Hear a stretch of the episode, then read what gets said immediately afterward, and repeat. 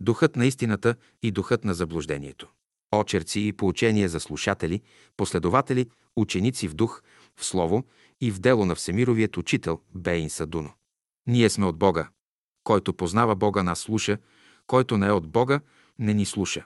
От това познаваме духа на истината и духа на заблуждението. Първо римско Йоаново послание, глава 4, 6, а Пилат им казваше, че какво зло е сторил. Но те по-много извикаха, разпни го, Евангелие. Марка глава 15-14. Едно разпни го. През месец август 1993 г. излезе от печат книгата Изгревът на Бялото братство пее и свири, учи и живее. Том първо римско тя бе посрещната по различен начин, така както са различни и хората. Имаше хора, които я прочетоха за три дни, други си я купиха, но не я прочетоха и до сега. Трети изобщо не искат да я купуват и да я четат. Четвърти се обявиха против нея. Някои благодариха, други не можеха да спят от вълнение, а още по-други също не можеха да спят от озлобление, че е излязла такава книга. Кой какъвто е, така се отразява и се проявява. Целта на тази книга бе всеки да се определи кому да служи според своя господар, комуто се е цанил за слуга. Сега ще говорим за слугите и след това ще споменем за господарите. Бях се уточнил с Йоанна Стратева да поеме част от книгите в нейния дом. Тя имаше свободна барака, но кой знае защо ми каза да се разтоварят книгите в една от стаите на приземния етаж, в същата къща, където тя обитава. Този приземен етаж бе закупен с чужди пари на една датчанка и трябваше да бъде ползван за нуждите на общество Бяло братство. Ето тук е първото нарушение. Учителят не разрешава да се работи с чужди пари за идейна работа. Само онзи, който в името на една идеална цел, със собствени честен труд спечелва пари, които ги дава с любов, в името на един висок идеал, то тези пари са вече живи пари и те носят благословение, т.е. чрез тях може да се реализира някаква идея. Тези живи пари отварят условия и разкриват възможности за реализация. И така, понеже в едната стая се беше подслонил да живее Петко Кралев от Бургас, то по препоръка на лелята на Йоанна Стратева, Кина Рангелова, сложихме към 300 броя книги във втората свободна стая. Йоанна Стратева по това време беше на лагер на Седемте езера на Рила. Книгата бе представена на членовете от Духовно общество, Бяло братство на онова място, където те се събират. След няколко дни в дома на Йоанна Стратева пристига доктор Илиян Стратев, който в момента бе председател на братския съвет на същото общество. Идва в бесен, след като научава, че във втората стая са внесени 300 броя книги. Бива придружен от племенницата на Савка Керемичиева, която се нарича Фросия. Двамата вдигат скандал на Кина Рангелова, която е 80 годишна, че е настанила въпросната книга в свободната стая. Доктор Стратев започва да крещи срещу книгата и че трябва да се изхвърли на буклука. Настоява да се изхвърлят книгите навън. Леля Кина едвам не припаднала. Накрая се намира един младеж на име Иля, руснак, който преди време живееше там. Той пренася книгите в стаята на Леля Кина, която е скована барака и там успяват да ги вместят. През цялото това време доктор Илия Стратев бълва рогатни срещу книгата и авторът. Свидетели са няколко човека. Накрая идва в бараката, вижда големия куп и се нахвърля върху Кина Рангелова с заплахи, че е приела книгата в нейната стая, като и крещял, че може да чете 100 години от тези книги. През това време племенницата на Савка Керемичиева също на висок глас гърми и крещи срещу книгата, че онова, което било написано там за нейния баща, не било вярно. Накрая доктор Стратев завършва с думите, че авторът на тази книга не бил от братството. Раздуха се една кампания срещу книгата от много лица с единствената цел – да противодействат на книгата и на нейното разпространение. И което е най-важното, всички тези лица изобщо не познаваха авторите на публикуваните текстове от книгата, нито са работили с тях и нито познават материала. Те просто нямаха представа от онези събития и факти, изнесени в книгата. За срещу авторите от книгата, тези нови лица, които хулеха, бяха външни лица, а за мен, съставителят на този сборник, тези лица нямаха нищо общо с Бялото братство. Но те имат общо с Черното братство, защото са техни служители, а се познават по делата им. В школата на учителя е застъпена и бялата ложа, и черната ложа. Там са двата вида слуги. А слугите се различават по това, кой е техният господар. Така че първи том накара мнозина да се определят. Забележете, две години след излизането на книгата никой не е написал дори един ред, с което да ме уведоми, че изнесените факти не са верни. А сега няколко са поставки, които са много важни. Онзи младеж, който помогна да се изнесе книгата и услужи на Леля Кина, да прибере книгата, се казваше Илия Виталевич, руснак от Москва. Той беше свидетел на цялата история. Две години след това неговата рождена майка, Евгения Шевелева, певица, сопран от Москва, пристигна в България и през месец януари 1995 г. На 29 неделя от 11 часа взе участие и изпя 6 песни на учителя в организирания от мен рецитал концерт Мисията на славянството по слово и музика на учителя Петър Дънов. През 1995 г. майка му изнесе същия концерт в Москва. Този концерт в София бе организиран от мен и финансиран от мен. А доктор Илия Стратев изобщо го нямаше в залата. Но за сметка на това в залата беше Илия, синът на певицата като слушател, така че онзи, който съдейства в пренасенето на книгите, то след това съставителят на книгата съдейства на майка му да излезе на сцената. А тя беше превъзходен сопран и изпълни блестящо песните на учителя. На заминаване, певицата Евгения Шевелева бе поканена да участва в концерт и в град. Русе, който мина отлично. Ето как работи веригата на Бялото братство. А тази, която организира концерта в Русе, беше Русица Марашлиева, която е снаха на Марийка Марашлиева, главният сътрудник на книгата Изгревът.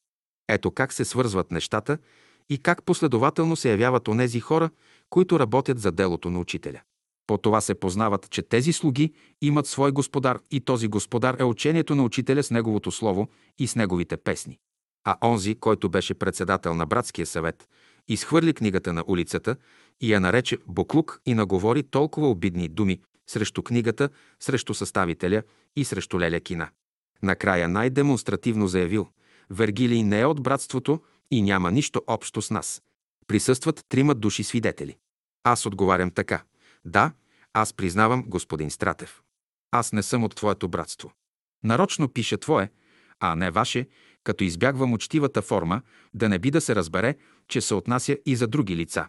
Да, господин Стратев, аз не съм от вашето братство и нямам нищо общо с вас. Вас ви нямаше 45 години на изгрева.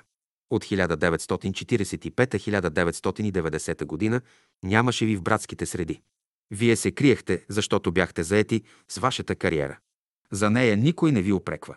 Но след това, през 1990 година, изкочихте и с непочтени средства оглавихте онези, с които извършихте най-голямото предателство, като се зарегистрирахте в Комитета по вероисповеданията, там където членуват всички църкви и секти.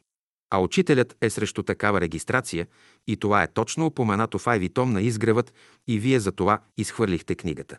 А това е упоменато на страница 102 от книгата. Освен това, вие извършихте и друго престъпление, че поместихте увод към свещените думи на учителя. Вие изобщо не знаехте как е създадена тази книга. Затова вие искахте да изхвърлите тази моя книга. Вие извършихте и трето престъпление. Регистрирахте духовно общество Бяло братство, за да бъде с юридическа проекция. Но това не е по учителя, а това е по методите на вашият господар. Разбира се, държавата отмени и анулира тази регистрация, защото учителят натисна невидимия бутон и неговите служители изпълниха волята му. Освен това, вие заплашвахте възрастните приятели от времето на школата на учителя с вашия син, който по това време работеше в политическата милиция. Да, заплашвахте ги, за да ги оплашите и да не ви оспорват вашето председателство. Те са още живи и съм ги накарал това да го напишат и да се подпишат. Така че, мога ли да попитам кой вкара всички в оня трафопост, когато вие бяхте председател? А тази история е предречена от Галилей Величков на страница 91-93. Нали Галилей Величков беше ваш приятел? А вие, за да докажете, че ви е имало през тези 45 години, започнахте да четете една страница от неговите спомени, където е отбелязано вашето име и по този начин доказахте, че вие сте били по онова време. В този том аз съм отпечатал 100 страници от спомени на Галилей Величков, които вие изхвърлихте на улицата. Е, имате ли вие приятел на име Галилей Величков? Нямате такъв. Той беше бял брат. Така че, господин Стратев, аз не съм от онова братство, в което вие членувате. Аз съм от онова братство, на което с моите възможности свърших работата на всички негови ученици. Запомнете това. Господин Стратев, Вие написахте книга за учителя, в която се мъчите да докажете, че учителят Петър Дънов се е учил от всички философски системи и затова те са застъпени по различен начин в беседите му. От друга страна се мъчите да докажете, че онова, което е поместено в беседите му, го има реализирано в съвременната наука, философия и идеология. По този начин вие изпращате учението на учителя в библиотеката на съвременните и старовременни философи. Аз тази книга я купих и я прочетох, но не я изхвърлих и не казвам, че е буклук, но в тази книга го няма учителят, понеже вие не знаете кой е учителят. И да искате да знаете, не можете. Така са нещата. А вие изхвърлихте книгата Изгревът, където е дадена за пръв път космогонията. И там се казва кой е учителят Петър Дънов. За мен учителят Петър Дънов е всемировият учител Бейнса Дуно, който е всемировият учител на Вселената. Но това нещо за пръв път се изнася в тази книга и то от мен, която вие изхвърлихте. Моите поздравления за това. Няколко дни, след като излезе книгата, на мястото, където се играе паневритмията, в София, идва една млада жена и съобщава, че тя е племенница на стенографката Савка Керемичиева и е дъщеря на братът на Савка, Филип. Тя се явява за пръв път и започва да крещи срещу книгата, че онова, което било писано за баща й, не било вярно. Тя също придружава доктор Стратев при изхвърлянето на книгата. Това бе една много яростна атака срещу книгата. Нейните възражения бяха за едно изречение на страница 608 Савка Керемичиева си беше заминала 1945 година. Наследи я нейният брат Филип Георгиев Керемичиев. Но той бе откаран в концлагер от властите заради някакви прегрешения пред тях и там си замина. Скандалът, който вдигна племенницата на Савка, бе за това, че нейният баща, който е бил в концлагер, не е починал в концлагер, а е починал в последствие. Това е вярно при направената проверка след това. Но това са спомени на Елена Андреева, които тя е разказвала през 1975 година. 30 години след тези събития и е допусната грешка. По-късно успяхме да се свържем с нея, поканихме я в дома на Марийка Марашлиева, за да се изясни случая. Разказах всичко, което знаех за архива на Савка, който бе ограбен. Разпитах я подробно, дали има някакви материали от Савка или от баба си Тереза Керемичиева. Оказа се, че тя не знаеше нищо за тях. Единствено ми връчи едно писмо, преснето на фотохартия на учителя до Тереза Керемичиева, което вече притежавах от 20 години. Бях изключително изненадан, че тя не знаеше почти нищо както за Савка, така и за баба си Тереза. Аз, който съм чужд човек за тях, бях поместил в книгата толкова много неща и за двете. Племенницата на Савка, която се казваше Фросия, смяташе, че е много жестоко онова заключение, което е дадено на страница 611, където се казва за баща и следното. Брат ти, който бе наследник на едно върху три част от салона, се отказа от този дял. Заради политически причини той бе изпратен в концлагер и там почина. Отказа се от салона на братството и сам си отряза корените на дървото на живота. Да, жестоко е, но заключението е вярно. Не е вярно само, че е починал в концлагер. Филип е починал през 1964 година, на 64 години. В спомените на Борис Николов в Изгревът. Том 3 римско, страница 109-110 се разказва подробно за нейния баща и по този начин се коригира една неточност. В том 3 римско на Изгревът на 362 страници е публикувана декларацията на Тереза. По този начин се изчиства и поправя една грешка, че Филип Керемичиев не е починал в концлагер, а е починал през 1964 година в дома си. Останалото е вярно. Един приятел, висок, черноок с мустак ме спря веднъж на един концерт и ми каза, че написаното в изгревът.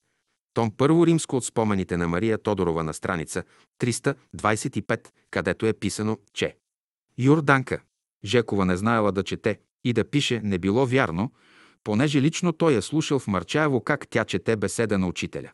Това бе Петър Киров от село Марчаево. Аз се изненадах. За мен Йорданка Жекова беше неписмена. През 1972 година аз я накарах да си напише опитностите, но тя ми каза, че не можела да пише, понеже била слабо писмена. Тогава накарах Цанка Екимова да отиде при нея и лично да запише нейните опитности, които тя направи, и след това бяха ми връчени. Така че у мен е останало впечатлението, че тя е неграмотна. По времето на школата мнозина са били с основно образование и учителят им е наредил да завършат прогимназия, че дори да завършат и университет.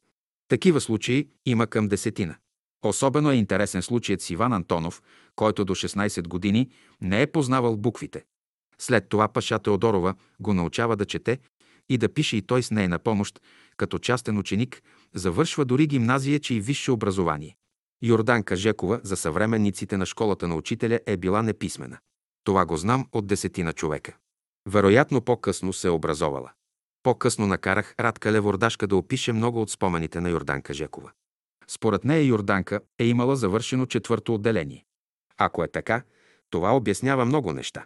Но за онези, които са били с висше образование по време на школата на учителя, един човек с четвърто отделение е неграмотен. А иначе Йорданка е имала дар слово и когато е проповядвала и говорила, могла да сложи трима професори спокойно в малкото си джобче. Случайни хора при учителя не е имало. Онова, което беше написал Галилей Величков като пророчество на страница 92 от Том Айвина Изгревът, се изпълни. Под нечие нареждане общество Бяло братство започнаха да провеждат събранията си в един трафопост и в един партиен клуб. А това няма нищо общо с учението на учителя. Освен това, в предверието бяха накачени портретите на партийни водачи, които бяха представители на новата власт, но те бяха всички бивши партийни комунистически величия с партийни постове, титли и баш комунисти.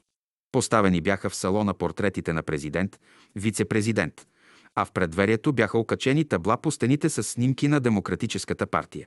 В салона се четяха беседи, правеха се молитви, пееха се песни пред портретите на президента и вице-президента, бивши комунисти. А портретът на учителя го нямаше. По-късно дойде един човек, германец от хиляди километри, видя цялото посмешище и опоручение и закупи едно платно с собствени средства, което да служи като завеса, за да се закриват партийните водачи, когато четат словото на учителя и когато се молят. Вече дърпаха завесата, за да прикрият срама си. А по-късно някой се сещаше и донасеше портрета на учителя, за да бъде сложен вместо този на президента. Но по-късно остана само платното. Да, но този клуб е едновременно и партиен клуб и там се събира друга политическа група. Онова, което се създава и се сваля от невидимия свят чрез словото на учителя и музиката му, след това остава в салона и идват другите представители на политическата партия, които го поемат и работят с него. Питам, кой бе този, който ги натика в този клуб, чия воля и чие поръчение той изпълняваше?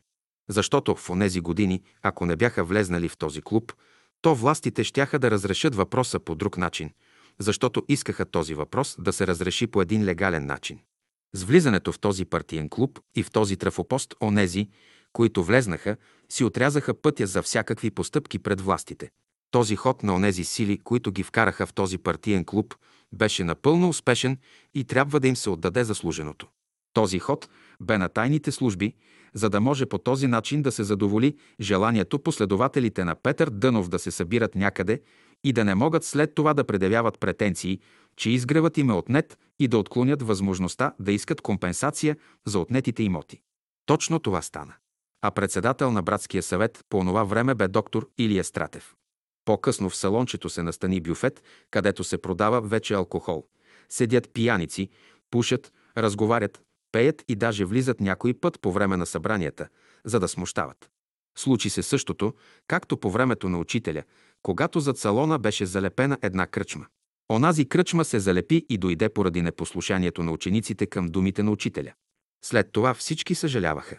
Това нещо е написано подробно в изгревът и понеже председателят на братския съвет изхвърли книгата на улицата и други около него я отрекоха, то кръчмата отново дойде. Но вече тя не е залепена, а вече минават през нея. А цялата история е описана в изгревът. Затова е тази поредица, за да се знае и помни пътят на предишните поколения. А сега си имате трафопост, имате си кръчма в нея – Имате си президент и вице-президент на стената и една завеса, която да прикрива падението и опоручението на школата на учителя. Моите поздравления. В поредицата изгревът вероятно ще има някои неточности. Те постепенно ще бъдат коригирани. Изминали са 50 години от тогава. Никой от съвременниците от школата на учителя не седнаха да запишат историята на школата.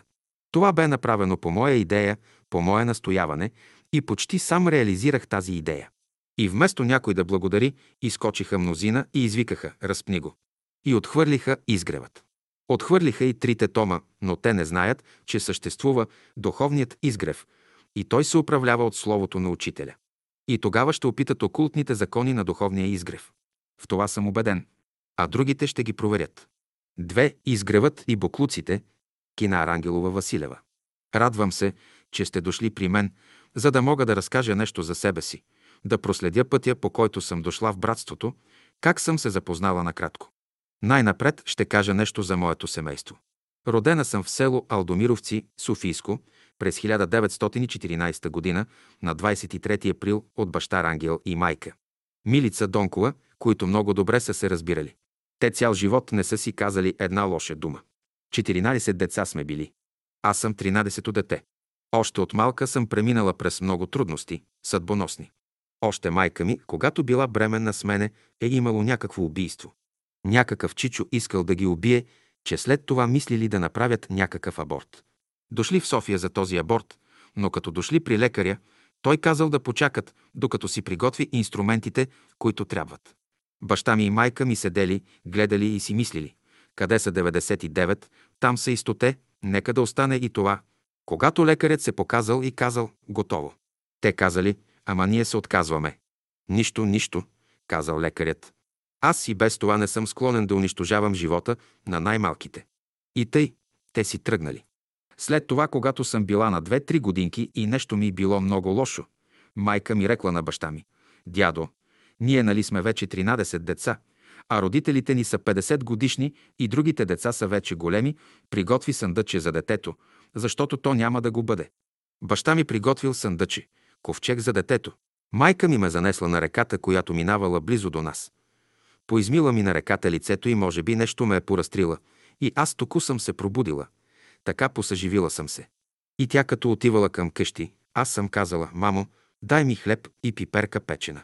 И мама тогава казала на баща ми, дедо, дай да изгорим съндъчето, детето оживя. И други още подобни случки съм прекарала съдбоносни. Страшни така в живота. Нали съм 13-то дете, с много трудности. След това идва и 14-то дете. Лили, сестричката ми, която беше съпруга на брат Атанас Николов. Чрез Атанас Лили се запозна с братството. Тя четеше книги, с които после и ние се запознахме, и ние четяхме. После тя, Лили, ни разказваше най-различни интересни случки от беседите и от живота с учителя. От тогава ние получихме една подготовка, в смисъл какво е полезно да се яде и кое не, да не се убиват животните, за да се яде месото им. И така по-късно ние с сестра ми Гита станахме вегетарианци. От тогава започна началото на нашия идеен живот. Основното си образование, както и прогимназията получих на село, а след това гимназиалното си образование в София. Гита също учеше гимназия в София. Аз живеех при сестра си, а Гита при брат ни в София. Гита се запозна в София с съпруга си Емил Стратев. Той пък се познаваше с брат Георги Радев. По такъв начин, като понишка се очерта пътя, по който трябва да вървим, да се насочим и търсим истината. Така посредством мъжа на сестра ми ние почваме да посещаваме беседите на учителя и да се запознаваме с учението. Сега, вече като възрастна, като размишлявам, вече съм 81 годишна, като си проследявам живота, виждам пропуски. Тъй като не съм била в школата, някак си съм преминавала. Идвала съм на беседи, пак съм си отивала на село, била съм и на работа като учителка. Като че съм си вземала от учението така на порции, малко по малко. Сега, като чета, разбирам, че е имало школа, която е ръководил учителят. Имало е братя, които са били покрай него. От тях ние бихме могли да се учим. Мисълта ми се връща към това, когато научих, че брат Вергили издава първи том на книгата «Изгревът на бялото братство». И почнах да я чета. Започнаха много неща да ми стават ясни и тогава аз се почувствах като че ли съм ученичка от първо отделение или първи клас и че научила съм буквите и мога да чета. Започнаха да ми се проясняват много работи и започнах да ги разбирам добре. Трябва да кажа какво влияние ми е оказала книгата и какво е събудила в душата ми. Че съм научила много работи и си казвам, че се чувствам като ученичка в първо отделение. Първият том от книгата на Вергили започнах да чета и от самите разкази на учениците, които са поместени в него, ставаше ми все по-ясно. И по такъв начин някак ми се възроди душата. Така почувствах една пълнота. И като видях веднъж Вергилий, когато познавах само по име, а не бях го виждала, му казах така. С тази книга, която си написал, ти ставаш първият евангелист на братството, който проследява пътя му на развитие. Като почнах да чета първия том, проследявах разказите на братята и сестрите, които са дали различните събития с учителя, различните случки. Ставаше ми приятно да чета и така продължавах и продължавах. И по такъв начин научих много работи от тях. И от писаното разбрах какво са изживяли, какво нещо е учителят за нас. И тъй, когато четях беседите, ги разбирах по-добре. Научих какво значи школа, какъв трябва да бъде братът и сестрата, за да може да се нарече ученик и какви качества да има. Четях с голяма лекота и си давах сметка колко ценна е книгата на Вергилий и колко много е направил, като е събрал тези материали. Благославях го и казвах. Господ да му дава сили и здраве да работи, защото чрез книгата му ние получаваме една ясна представа за учителя, какво е бил, каква е историята на братството, какви преживявания са имали, какви грешки са допущали, какви трудности са имали, когато не са слушали учителя, какви случки са ставали край него, които бихме могли да наречем чудеса. Особено ме впечатли разказа на брат Борис, който, като ходил в Австрия, на такива изпитания бил подложен, защото е трябвало да вземе решение да се върне в България и да остави следването. Също и за познанството му с братството. Всичко е много поучително, особено за младите, които сега навлизат в него. Ще разберат много неща, как са били, какви грешки са правили, какво е било и какво е станало. Тук бих си послужила по отношение на книгата с един стих от Евангелието, гдето се казва «Всичко, що е писано, за нас е предписано». Значи ние трябва да се получим от това, което е написано. Споделях с много братя и сестри впечатления за книгата и чух много добри отзиви за нея. Най-напред ще кажа мнението на брата на Йоанна Георги Стратев. Такова нещо ценно, такова поучително, така хубаво направено, че човек получава сякаш криле, като научи тия ценни неща. И най-важното нещо е, че човек получава една представа какво е учителят. Продължавам да чета по-нататък и втория том и съм особено благодарна за това, че от тия книги на Вергилий се затвърди у мен становището, че учителят е Божи пратеник. Не може това никой да ми го вземе или да ми доказва нещо противно, или пък да откаже, че той е Божи пратеник. Както и самият учител казва, аз дойдох тук да ви покажа как вие да живеете, как да си подобрите живота и да се радвате на него. През това време, когато четях още първия том, ми стана много мъчно, когато споделях с братя и сестри, споделих и с брат доктор Илиан Стратев. Викам, хубава книга. Трябва да кажа, че още първият том от книгата дойде на склад в братското помещение в Симеоново на съхранение. Споделяйки с брат Стратев, че е много хубаво написана историята на братството, с една радост и възхищение, а той се обърна към мен и каза какво това. Казва, от Вергилий ли е? От Вергилий ли, гдето е написано? А, Вергилий не е от братството. Аз му отговорих как не от братството. Аз сега го видях и научавам за него, когато докара томовете тука, иначе не го познавах. Но това, което е написал в първия том и което прочетох, останах възхитен от това, колко добре е направено, колко много неща дава, колко аз се получих от това и всички други, които са близки около мене, се получиха от тая книга и се запознават с братството, с това, което е казал учителят. А той се обърна към мене и вика, слушай какво кина, ще ти кажа, тия вика, боклуци, които са тука, да вземете да ги изнесете тука от склада на братството. Аз останах изненадана от изказването му. Той каза още, че това е помещение за братски книги, за печатницата, за подобни книжа, а не за такива книги. Това са пак братски книги. Му викам аз, за братството са писани. Тия буклуци да се изнесат навънка, отговаря той. Ами какво да правя аз? Къде да ги слагаме? За сега са сложени тук. Където знаете, ще ги изнеса на улицата. Толкова ми стана мъчно и така припаднах.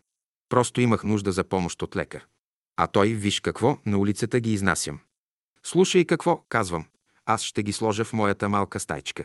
Може да е малка стайчката, но има място за книги, за багаж, за всичко има място. А, има място, вика той, колко е тясно. Не е тясно за книгите, викам, има място. Тогава помолих Руснака, един, който живееше там и беше на квартира, бе от Русия. Иля се казва. Той каза, Лелю Кино, аз ще ти помогна, дай ги така. И пренесе всичко тука, защото брат Стратев толкова даваше зор и нарече книгите буклуци. Прибрах тука книгите, подредиха се. Идва след малко Стратев и вика, ха сега, начети се. Ще ги четем, викам спокойно сега. Беше ми много мъчно, но такъв беше подходът, така беше това изказване и се чудех. После споделих с Йоанна, споделих и с други близки. Абе, викам, защо така, защо иначе? Това беше за първия том на изгревът. През това време брат Стратев беше председател на братския съвет. Така се разделихме с него и дълго време не приказвахме. Сега, от известно време, той по телефона се обажда и търси Йоанна и пита «Кина, ти как си?» Аз отговарям «Така, Еди». «Какво си?» «Приятели сме, но това се случи с книгата и пак повтаря. Вергили не е от братството. Значи с първия том това стана, но пак искам да повторя, че много хубави отзиви имаше от братя и сестрички и външни хора. Тази сестричка днес, където дойде, Теодора се казва, така книги си взема. Взе си тогава и първи том, понеже беше излязъл. Иска беседи, разговаря се с мене, разказва какво впечатление им е направила книгата. Ние като младежи, разни проблеми ни вълнуват, като почнем да четем от всички тия неща, които са дадени вътре, така се получаваме и така ни е леко и се отправяме по един сигурен път да не се отклоняваме. Толкова много са поучителни тия книги и толкова много са доволни хората от това. Единствен брат Стратев не е доволен от тая книга. Сега вече имаме втория и третия том. Много ми харесва това, което е писано, много силно преживях, особено разговорите на учителя с духа. Така вечерно време, като почета малко, пък то се унасям и като гледам, станало вече два, три часа. И си казвам, чакай, защото утрешния ден ме чака друга работа. Значи на мене това ми е направило най-силно впечатление да разбера точно какво нещо е учителят, Божий пратеник и това, което е казал, се отнася за нашия живот. Как да живеем, как да се храним, как да си подновяваме живота. Той просто ни е очертал пътя, а ние само да се стремим, да вървим и да изпълняваме. Много съм доволна от тези книги. Пожелавам на брат Вергилий да му дава Господ сили и здраве да продължава това. Пак повтарям, за мене това е, не му се признава сега, но аз го почувствах вътрешно, като първият евангелист, който дава живота на братството и история на братството ли да кажа. С всички тези подробности, падане и ставане на ученика.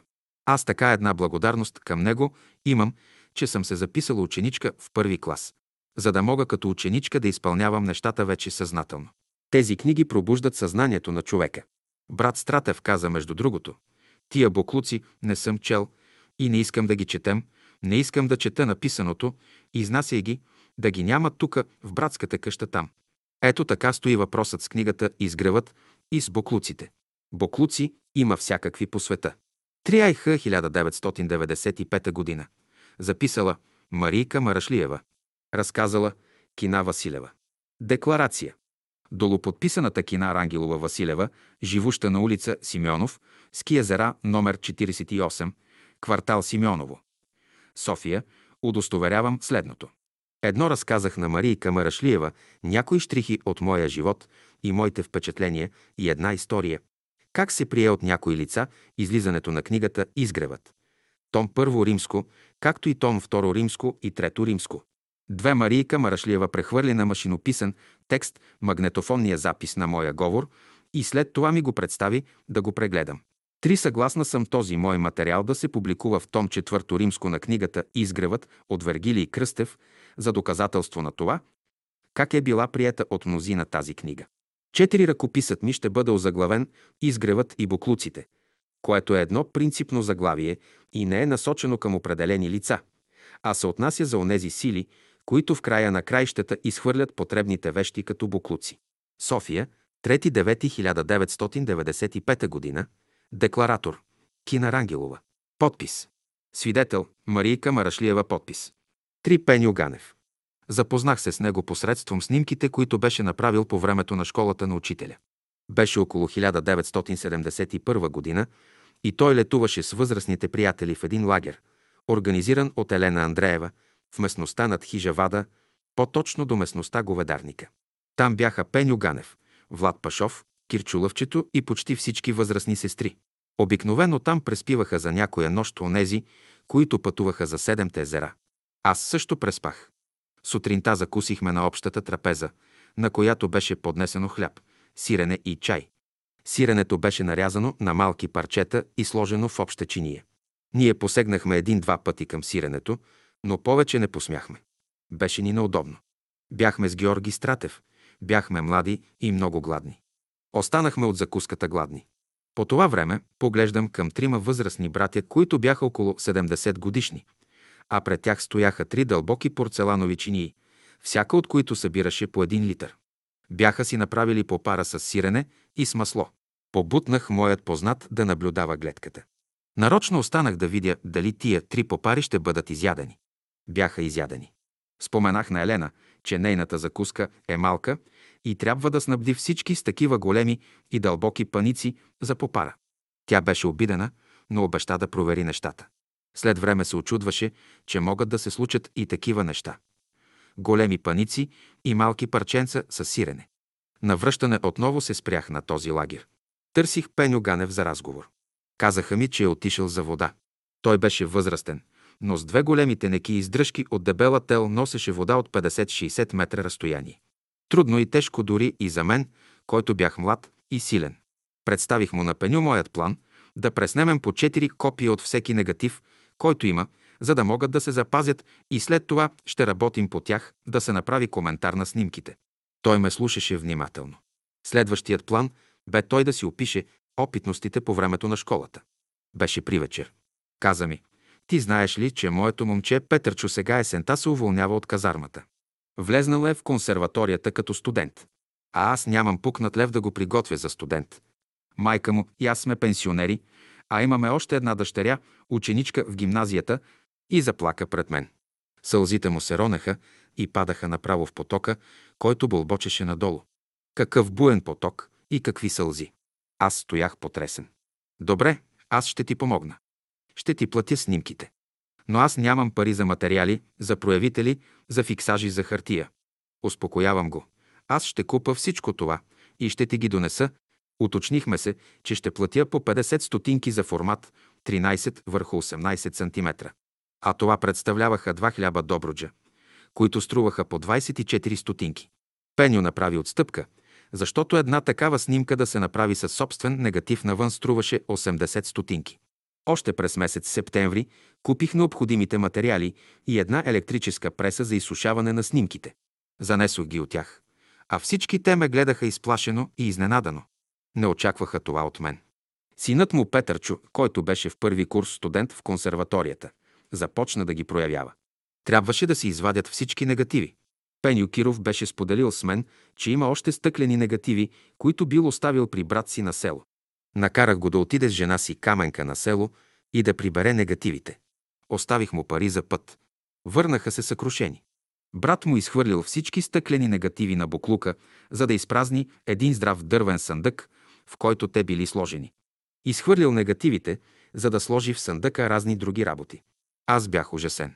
И двамата стояха с наведени глави и мълчаха като виновни. Аз не годувах, но после Пеню каза, ех, това, което е останало, не е малко. Поне него да запазим.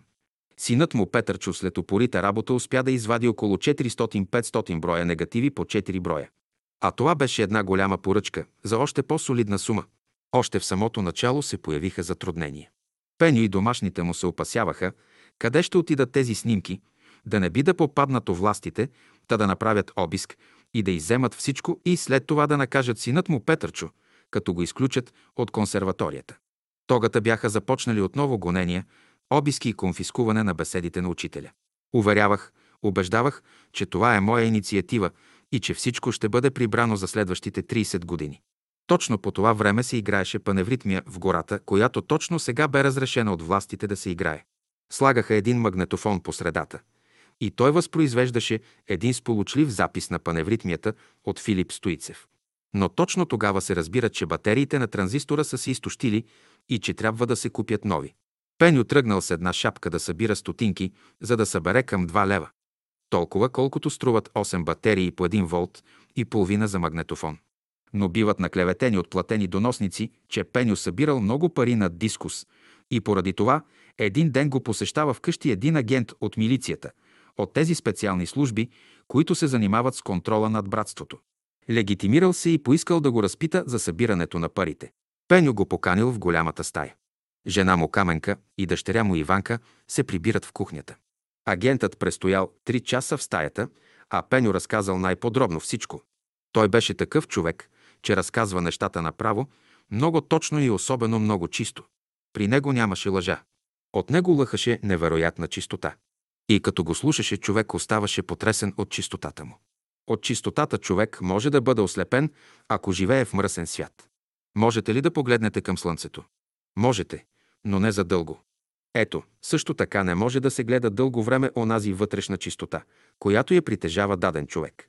Аз до сега не съм срещал такава вътрешна чистота, каквато беше при Пеню, у някой друг човек. Познавам всички, с които съм работил. Ако се събере онова, което беше чисто от тях, не може да отговори на една стотна част от неговата чистота. Тя извираше отвътре от него, като чист извор. За онези, които го слушаха, той отначало им изглеждаше много наивен, детски наивен. Понякога тази детска наивност у него някои я смятаха, че е простота. Не, това беше чистота, вътрешна чистота, която той си беше изработил. И то от векове. И така, агентът от милицията престоява към 3 часа при Пеню и след това си отива, доволен от разговора. И представете си, че през тези 3 часа той не е поискал да отиде в туалетната. Обикновено мъжете използват често туалетните за облегчаване. Ако беше отишъл там, щеше да намери в кофи и легени сложени снимки за промиване, както и цялата апаратура за преснема не на снимките. Щеше да ги види, щяха да ги приберат и щеше да се провали всичко. През това време дъщеря му и жена му са в кухнята и са в непрекъсната молитва поради това. Така се спасиха всички от един провал. А накрая щеше да бъде мой провал, невероятна опитност, възбуждаща човек да пошторее от напрежение. Накрая всичко мина благополучно. Разплатих се с Пеню. Отидоха мои четири лекарски заплати, плюс две заплати на един мой познат от провинцията, който също така бе привлечен от мене да ми помогне. През това време аз работех в Своге в болницата като лекар и там сестрите и санитарите ме хранеха. Оставяха ми от вечерята, която бе постна. Зелен фасул, грах, ориз с домати и кисело мляко. Това беше вегетарианска храна, която се сервираше задължително на болните, които не я ядяха, защото им беше омръзнала. Аз тогава бях млад лекар, гладен, жаден и беден. Онези, които ми оставяха храната, знаеха, че имам някакви задължения да изплащам и съм без пари. С получените пари Петърчо си купи един хубав костюм, риза и обувки и се облече като истински студент. Целият лъщеше и блестеше. А беше хубав младеж. Каква светлина имаше в него и какъв потенциал носеше само.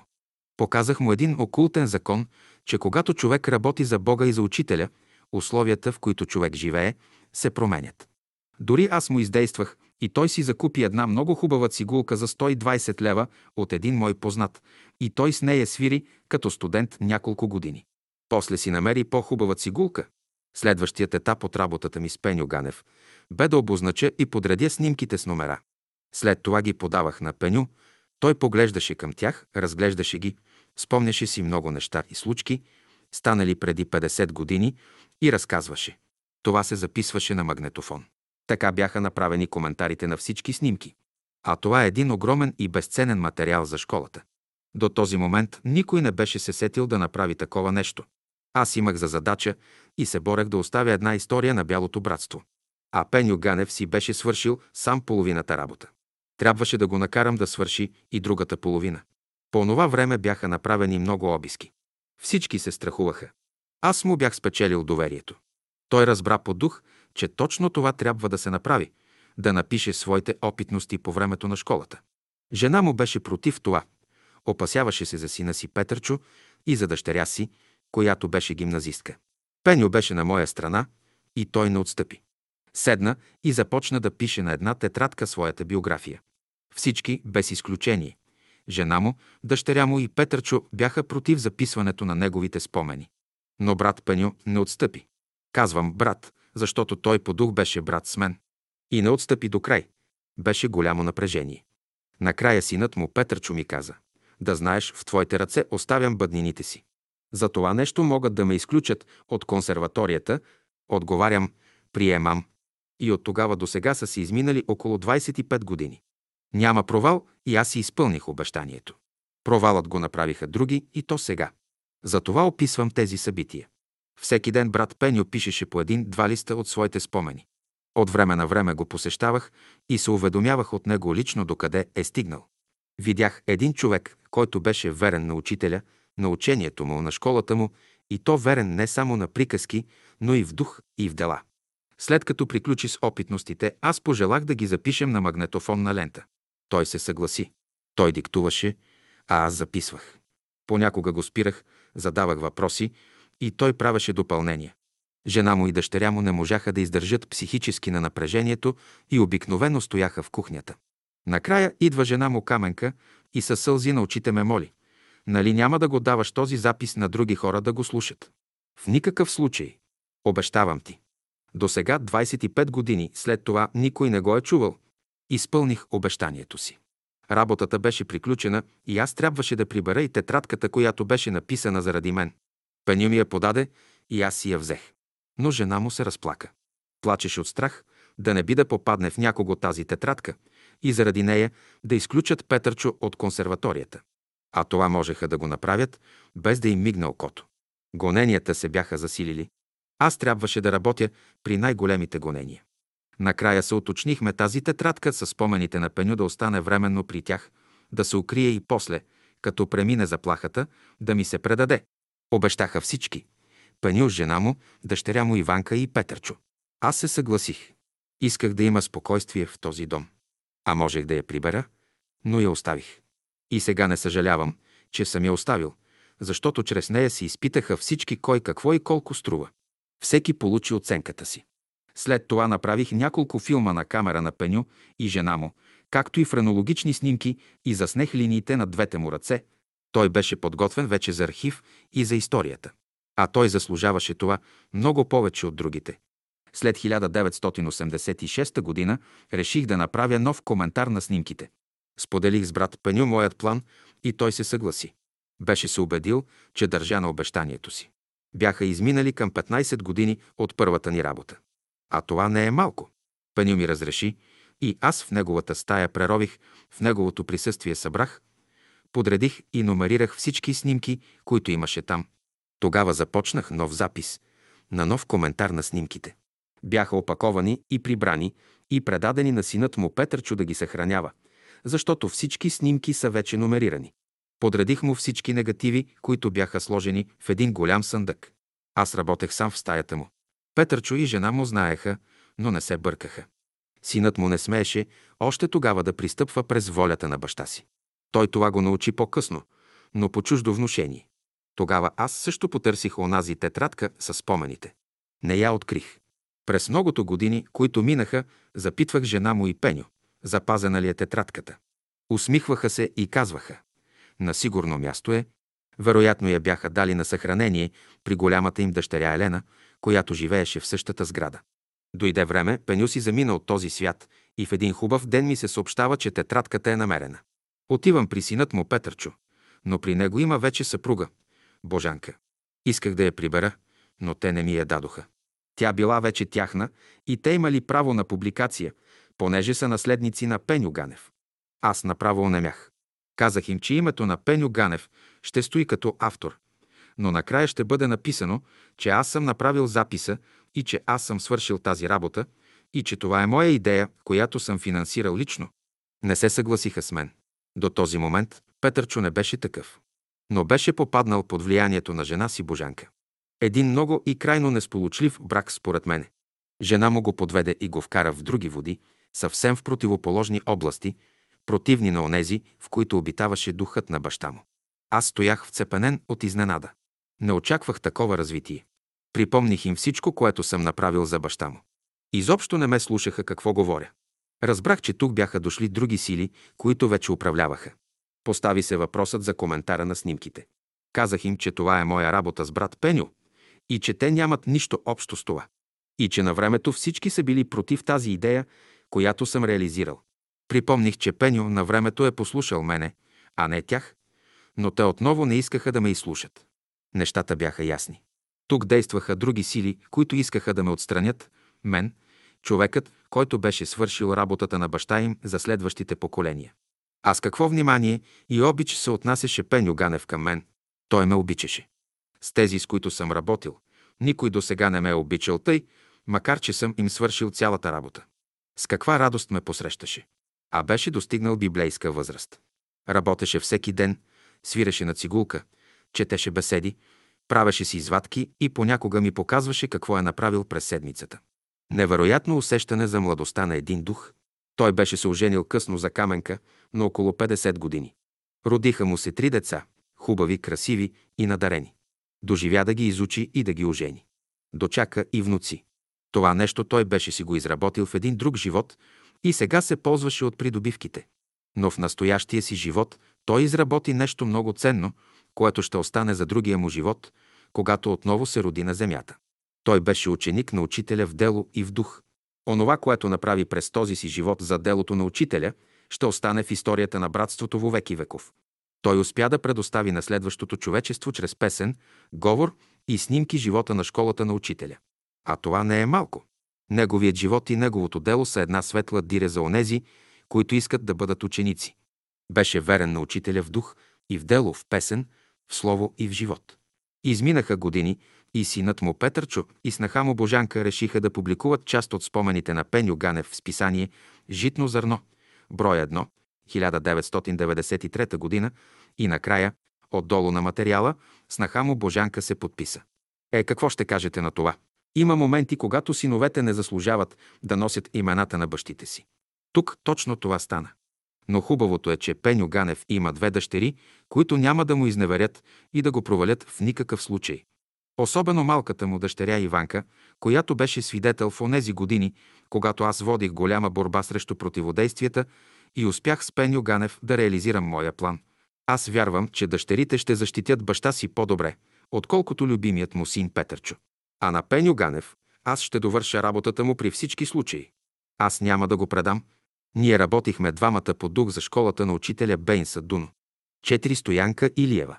Тя беше учителка в провинцията. Преподаваше литература в прогимназията. Накрая се пенсионира и живееше на изгрева в барака, чието чертежи, как да се построи, беше дал лично учителят. Съседство с нея, под същия покрив, живееше Илия Озунов. Занизаха се дълги срещи с нея и тя обеща да напише спомените си. Тя имаше литературно перо и ги написа, но в разговорите ми с нея изникнаха много нови случки и събития, които аз записах.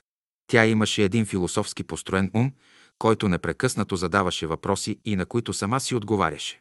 Беше много интересно. Доживя дълги години на земята, но дочака и да изплаща кармата си. Нейните спомени записах на магнетофон. Трябваше да ми предаде тетрадката, в която собственоръчно ги бе написала. Ха днес да ги предаде, ха утре и до днес остана непредадена. В онези години изгревът се вдигаше, разрушаваше се и аз исках да закупя нейната барака. Оговорихме се за 500 лева, а това правеха пет лекарски заплати. Баща ми дойде, видя бараката, чукна я от тук и оттам с бастуна и ми каза «Та това е саборетина, всичко е изгнило. По-хубаво е за тези 500 лева да си купиш 5 кубика чамови дъски и с тях да си сковеш нова барака. Да, но тази барака е историческа. Лично учителят Дънов е дал чертежа да се направи. Като историческа ценност вземи, че я заснеми с фотоапарат от край до край. Направете чертежи и така ще остане като историческа ценност. И така направих. Илия Озунов успя да начертае с нужните размери самата барака, а аз я заснех на фотолента метър по метър. След това описах историята на бараката. Тя бе разказана от трима души. Този, който беше я направил. Борис Николов от Стоянка Илиева и от Илия Озунов. Този материал днес трябва да се предаде на архитект, който от него да направи архитектурен план. По този начин тя остава за поколенията. А онези, които разковаха дъските, разбраха, че са изгнили и че са се излъгали. Сковаха ли нова барака от тях? Не зная. Важното е, че аз спасих бараката за следващите поколения. След това направих филм на Стоянка Илиева, както и много снимки. Тя още при живе бе подготвена и беше готова за следващите поколения. Имаше поезия, проза, която бе подвързала и ми ги предаде за съхранение. Остана нейният архив от ръкописи, които трябваше да получа накрая. По онова време Илия Озунов имаше аденом на простатата и мина през операция. Аз съдействах и присъствах на операцията в болницата Исул. Наблюдавах, че Стоянка непрекъснато се молеше за Илия. Защо толкова пришпорваш събитията? Ако му е писано, ще живее дълго. Не, той трябва да живее. защото той трябва да ме гледа на стари години. Аз се стреснах. Огледах я. Значи, една умишлена сметка. По това време Влад Пашов беше минал същата операция в Исул, но той не можа да прескочи и си замина. Гледаха го там и бяха придружители край леглото му Игнат Котаров и Боян Златарев. Влад им бе казал, че тази година имал много лоши астрологически аспекти и едва ли ще ги прескочи. Те наистина го препънаха. Той не можа да се справи с тях. Влезнал в едно пасивно състояние, цял ден седял и мълчал. Минал лекарят на визитация и казал един пантелей, пътник. Та този случай беше пресен за пулки. Но Илия Озунов прескочи тази операция и доживя дълбока възраст. Отивам веднъж при Стоянка Илиева. Тя беше останала сама в бараката на изгрева. Наоколо беше построена 3-метрова висока ограда около нейната барака. Все едно, че беше затвор. Бяха им дали двустаен апартамент с Илия, но те все не искаха да се преместят. Чакаха да озреят едни ябълки, за да ги оберат. Значи ти си в затвора сега, за едни ябълки. Язък ти за окултното знание, което имаш. Да, ама на зима ще ям ябълки без пари. Отговор – няма що бисер. Дойде време и тя премина през премеждие. Беше си щупила крака. Премина през пирогов, заковаха коста и спирони и я докараха в бараката. Това премеждие беше свързано с един конфликт на изгрева. Бяха я атакували сили и след това я бяха заковали на легло с пирон в крака. Изгревът още не беше разрушен. Веднъж ми разказа, вчера дойде една сестра да ми помете стаята, понеже аз не мога да се движа. И днес ми съобщиха, че тази сестра си е заминала през нощта и утре ще й бъде погребението. Аз слушам прехласнато за тази случка. Днес дошла, помела, изчистила, а утре си заминава. Стоянка оздравя и можеше да се движи вече свободно в новия си апартамент с парно и с топла вода. Един ден идва при нея една сестра и започва да й говори неприятни неща. Стоянка е ядосана. Става от леглото и казва «Това не е вярно, ти лъжеш». Другата отговаря «Не лъже». Стоянка упорства «Лъжеш» и замахва с жест към нея, че лъже. В този момент губи равновесие и пада на паркета на един метър от леглото си и си щупва за втори път крака. А гостенката й казала «Видя ли и убедили се сега, че не лъжа?» Да, това е повече и стои по-високо от всякакъв окултизъм, теоретичен или практичен. Отново 40 дни в Пирогов. Изписаха я, но тя беше вече неподвижна. Заварвам я в апартамента й. Беше разпъната на кръст. Казах и, ти трябва да бъдеш щастлива, че сега преповтаряш живота на Христа. Разпъната си на кръст. Да, ама на Христа не бяха му струшени пищялките като на мене. Ако му бяха струшени пищялките от римските войници, бих желала да го видя как ще се оправи. Беше отслабнала и станала на кожа и кости, но мозъкът й беше наред и говореше, и говореше. Цяло чудо. Говореше смислени, философски неща. Жалко, че тези неща не ги записах. Изпращаме веднъж да й купя картофи от магазина. Донесох ги. Откъде ги купи? Обяснявам. Там не са хубави картофите, Слушай какво, сестра Стоянке, духовни картофи няма. Ако искаш такива, то си ги насъди, копай си ги и си ги извади. И друг път да не ме караш да ти нося духовни картофи, и си удържах на думата. Дойде време и тя си замина. На 40-я ден отивам при Илия Озунов и му казвам, че идвам да прибера нейният архив, който беше сложен в два-три кашона. Съобщи ми да дойда след два месеца. Отивам за кашоните. Казва ми, аз ги дадох на Петко Кралев от Бургас. Защо му ги даде? Нали аз работих с нея? Аз и свърших цялата работа. Нали с теб също работя? Какво има общо Петко с тая работа? Да, ама той е много добър брат. Той може да е брат, но не ви е свършил работата. Аз, който не съм ви брат, ви свърших работата. Бях бесен. После се разбра, че Стоянка сама предварително си бе разпръснала нещата. Беше си написала списък на кого какво да се предаде, а мен ме нямаше в този списък.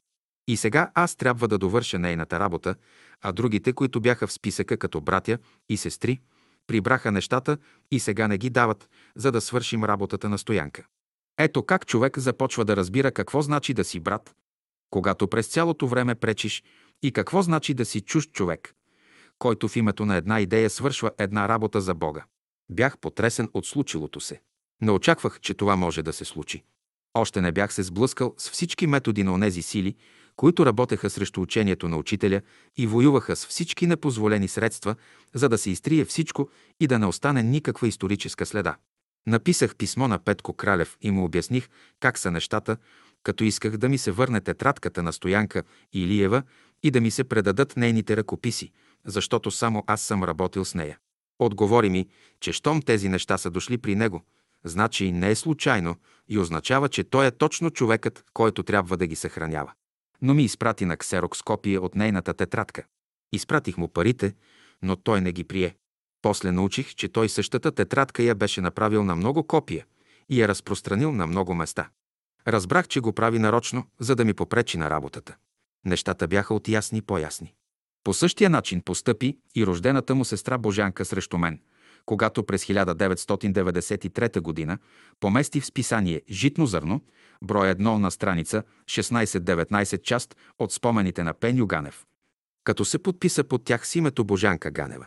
А отдолу беше написано спомените, разказани от брат Пеню Ганев, са и с ръкописа на неговата автобиография, както Петко постъпи по същия начин и сестра му Божанка постъпи, като последната има много по-голяма вина, защото знаеше как са нещата, но го направиха с умисъл, за да ми попречат за издаването на спомените на Пеню Ганев, за които аз съм причина да се напишат и съм заплатил за това с труд, време и средства. Около 1975 г. Петко Кралев беше станал много активен, ходеше насам-натам, правеше се на ръководител в години, когато властите правеха ежегодно обиски. Аз работех при Борис Николов по това време и записвах с него спомените му. Бяха извадени от Борис много архивни материали, които преди това бяха укрити. Работехме в пълна нелегалност. Петко Кралев започна да им идва на гости. Казвам на Мария и Борис, слушайте какво, отгоре него го изпращат, за да ни пречи. Той ще направи беля и ще докара милицията тук, а те ме успокояват. А Петко е много добър брат.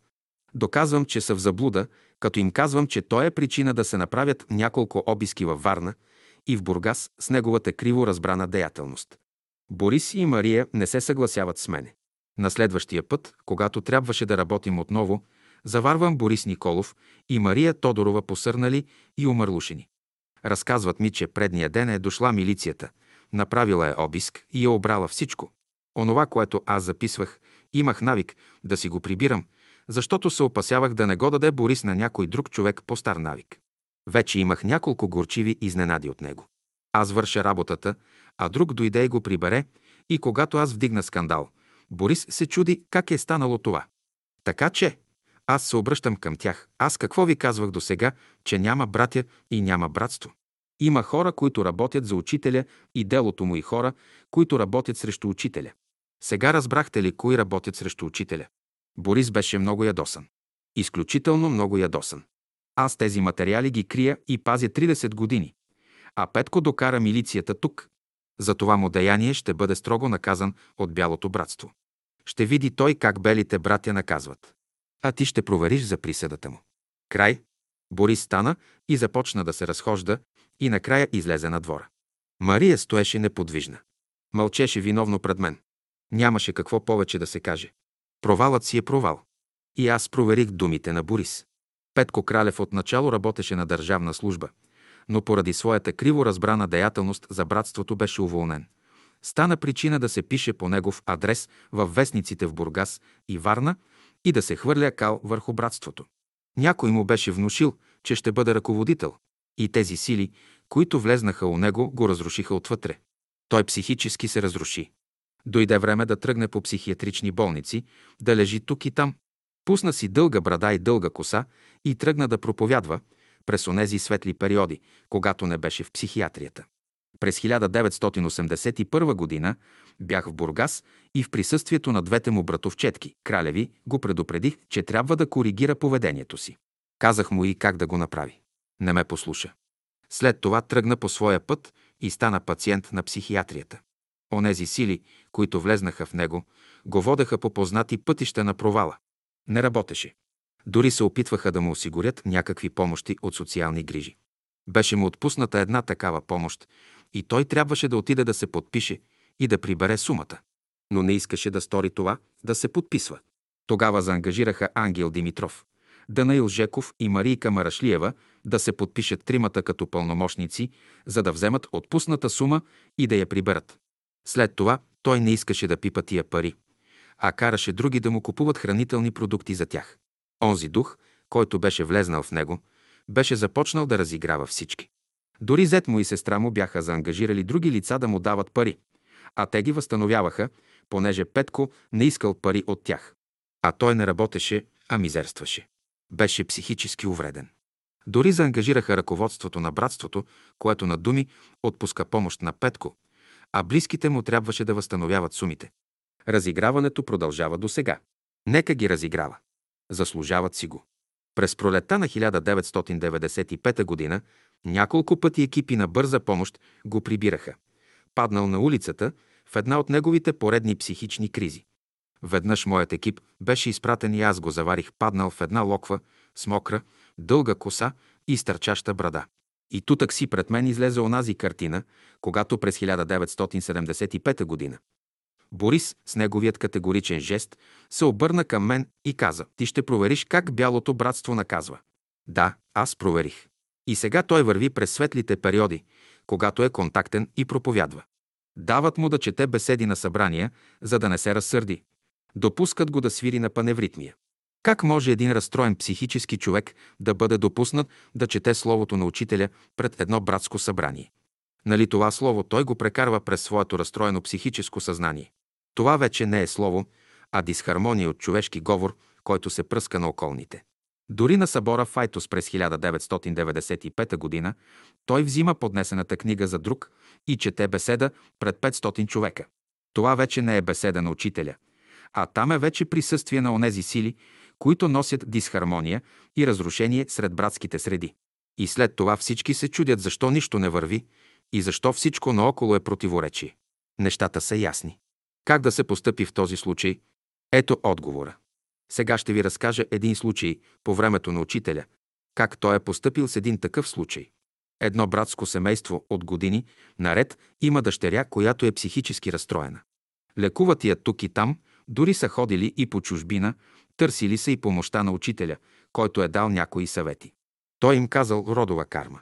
Тя изкупва греховете, направени от бащата и майката, минали години, дъщерята пораснала, а родителите остарели.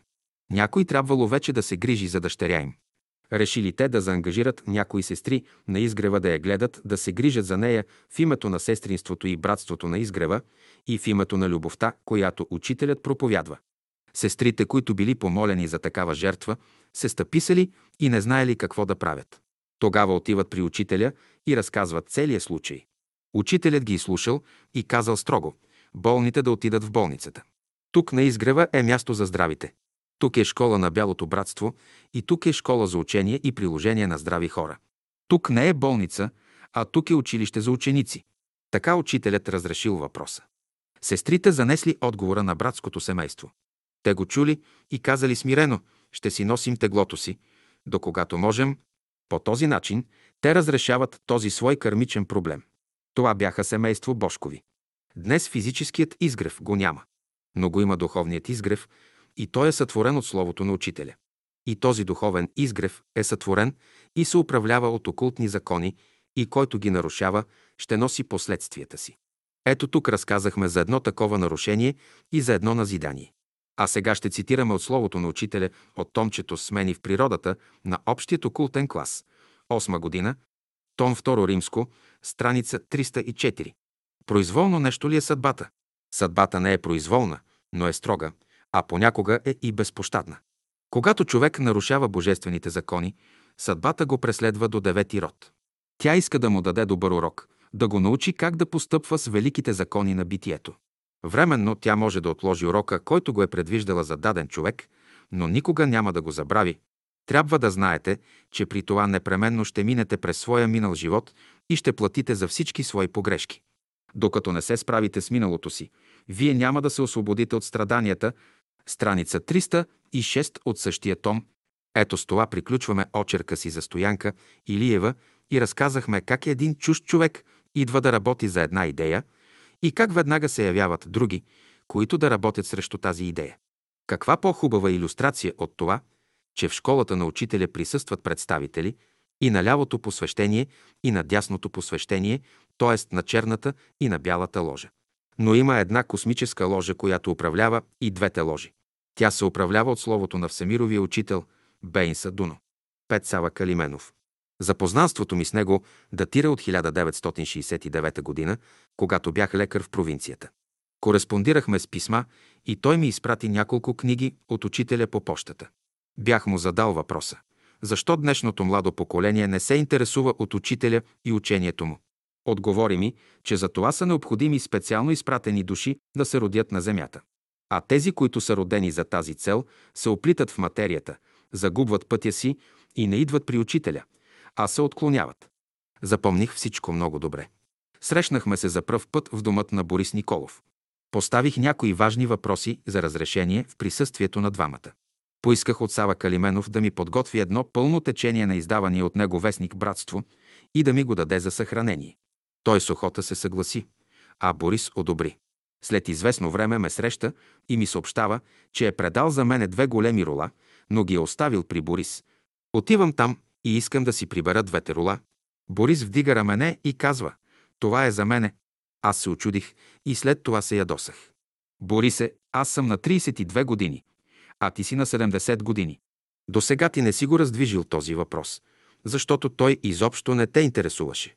Ето, аз го задвижвам, а ти ми пречиш. Тези броеве от вестник, братство, не се предават за теб, а за мен.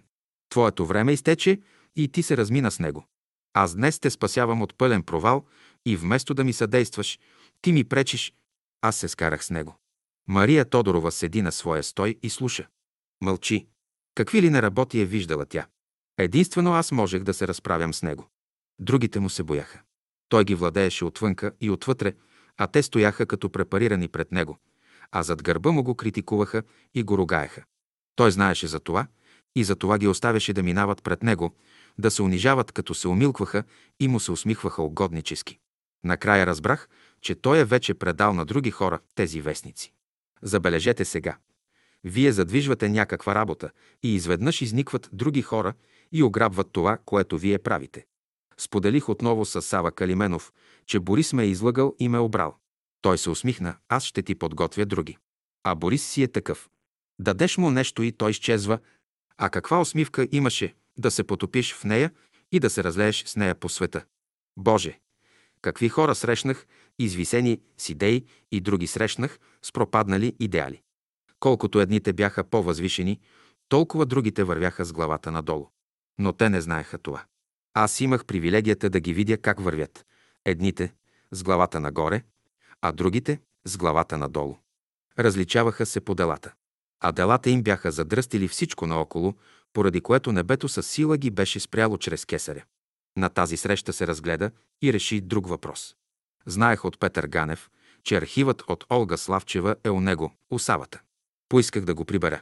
Борис разреши, а Сава Калименов се съгласи. Само аз знаех приблизително какво има в него. Реши се и друг важен въпрос – да запише спомените на Сава Калименов. Борис също го увери, че той същото ще направи. Савата се съгласи. Изминаха години. Посещавах го, когато идваше зимно време в София. Подканвах го да започнем работа, но той все отказваше. Един път се оправдаваше, че преписвал някакви беседи на пишеща машина и нямал време.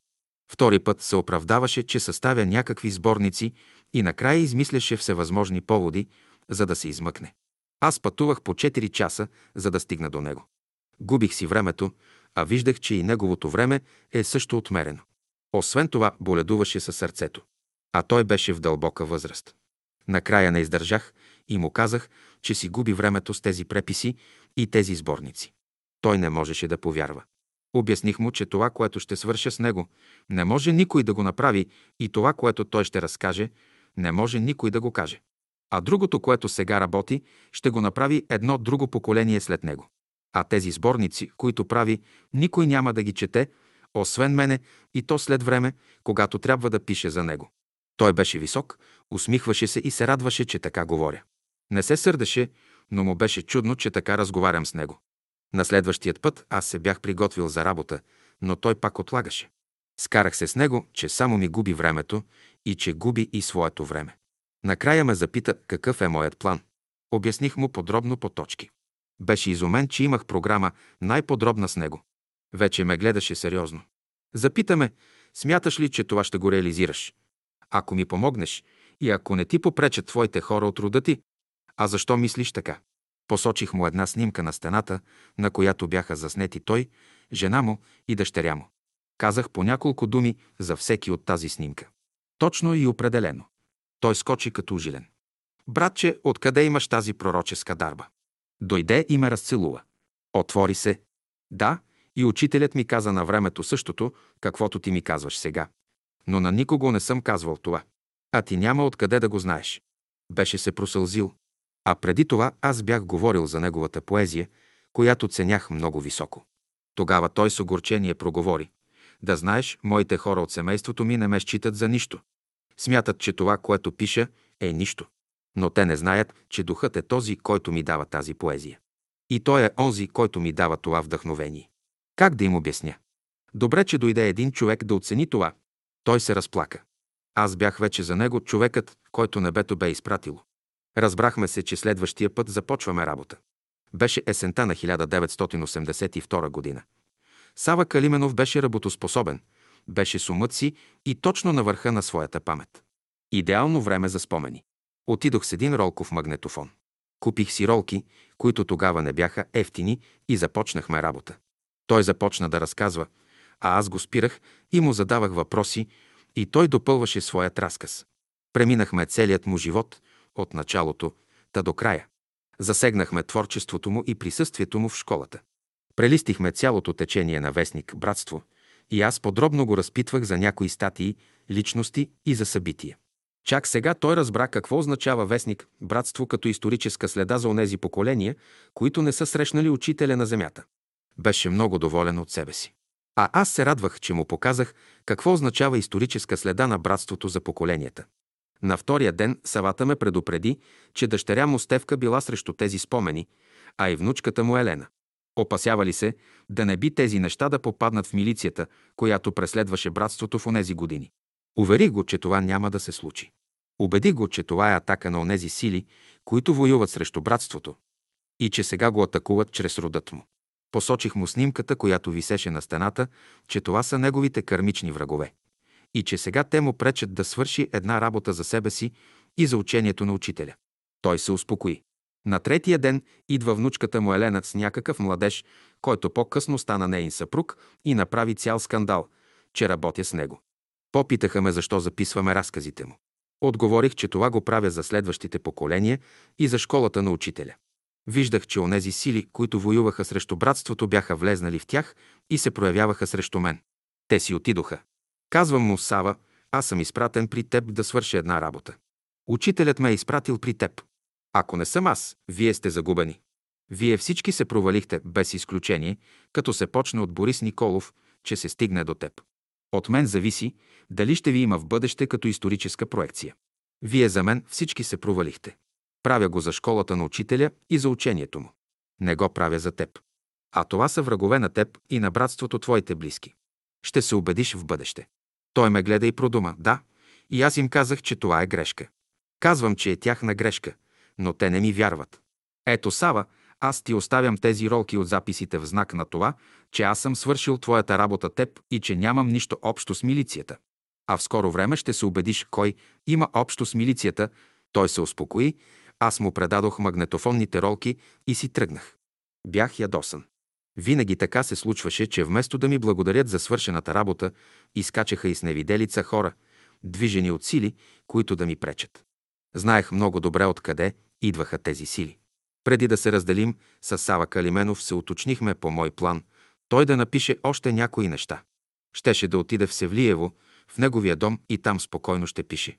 Минаха около 6 месеца и аз се обадих на дъщеря му Стевка, че е минало достатъчно дълго време за проверка и че аз искам да си прибера ролките. Предадоха ми ги. Не мина време и внучката на Сава Калименов, на име Елена, с някакви младежи сметнаха, че братството ще върви по някакви външни демонстрации. Със своето неразумно поведение в Севлиево, те предизвикаха милицията да реагира и тя направи обиск в домът на Сава Калименов и тя му прибра онова, което той започна да пише по мое настояване. Провалиха го, но го провалиха близките му. Това, което го предупредих, това стана. След това той влезна в друга фаза на своето развитие, беше в дълбока възраст и повече не се видяхме. Той остана в Севлиево и приятелите от Севлиево се грижеха за него. Дойде време и той си замина от този свят. Спомням си, бях застанал до него. А той стърчеше с две глави над мене. Продума, единствено вярвам във внучката си Елена, да работи за делото на учителя. Погледнах го, а той гледаше някъде нагоре към небето, към неговото собствено небе. Слушай какво. Аз не зная дали ще мога да работя с нея. Ще направя опит. Ако не стане опитът сполучлив, аз няма да имам никаква вина. Така се разделихме. Но във всичко, което му казах, се сбъдна до сега. Ето сега и полката. Идва един чужд човек отвън, за да свърши работата на Сава Калименов за делото на учителя. И дъщеря, и внучка се опитаха да пречат. После внучката предизвика обиск и го унищожиха по този начин психически. Минаха години, аз посетих дъщеря му Стевка, като настоях пред нея да се подготви и изнесе сама концерт от песни на учителя. Спомних си, че на времето Галилей Величков настояваше пред мен, че ако някога имам време и условия, лично да накарам Стевка Калименова да изпълни песни на учителя, защото има необикновен глас за тези песни. Употребих много сили и енергия, за да я изведа в една нова орбита на творческото изпълнение.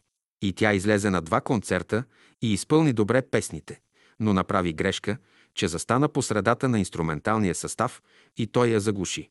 Трябваше да се спазват класическите правила и да се застава пред оркестъра. Може би за сега нейното изпълнение на песните на учителя да е най-сполучливото до сега. Казах на дъщеря Елена да направи професионален запис на майка си, за да остане като образец на песните на учителя по времето на школата. И да много направи.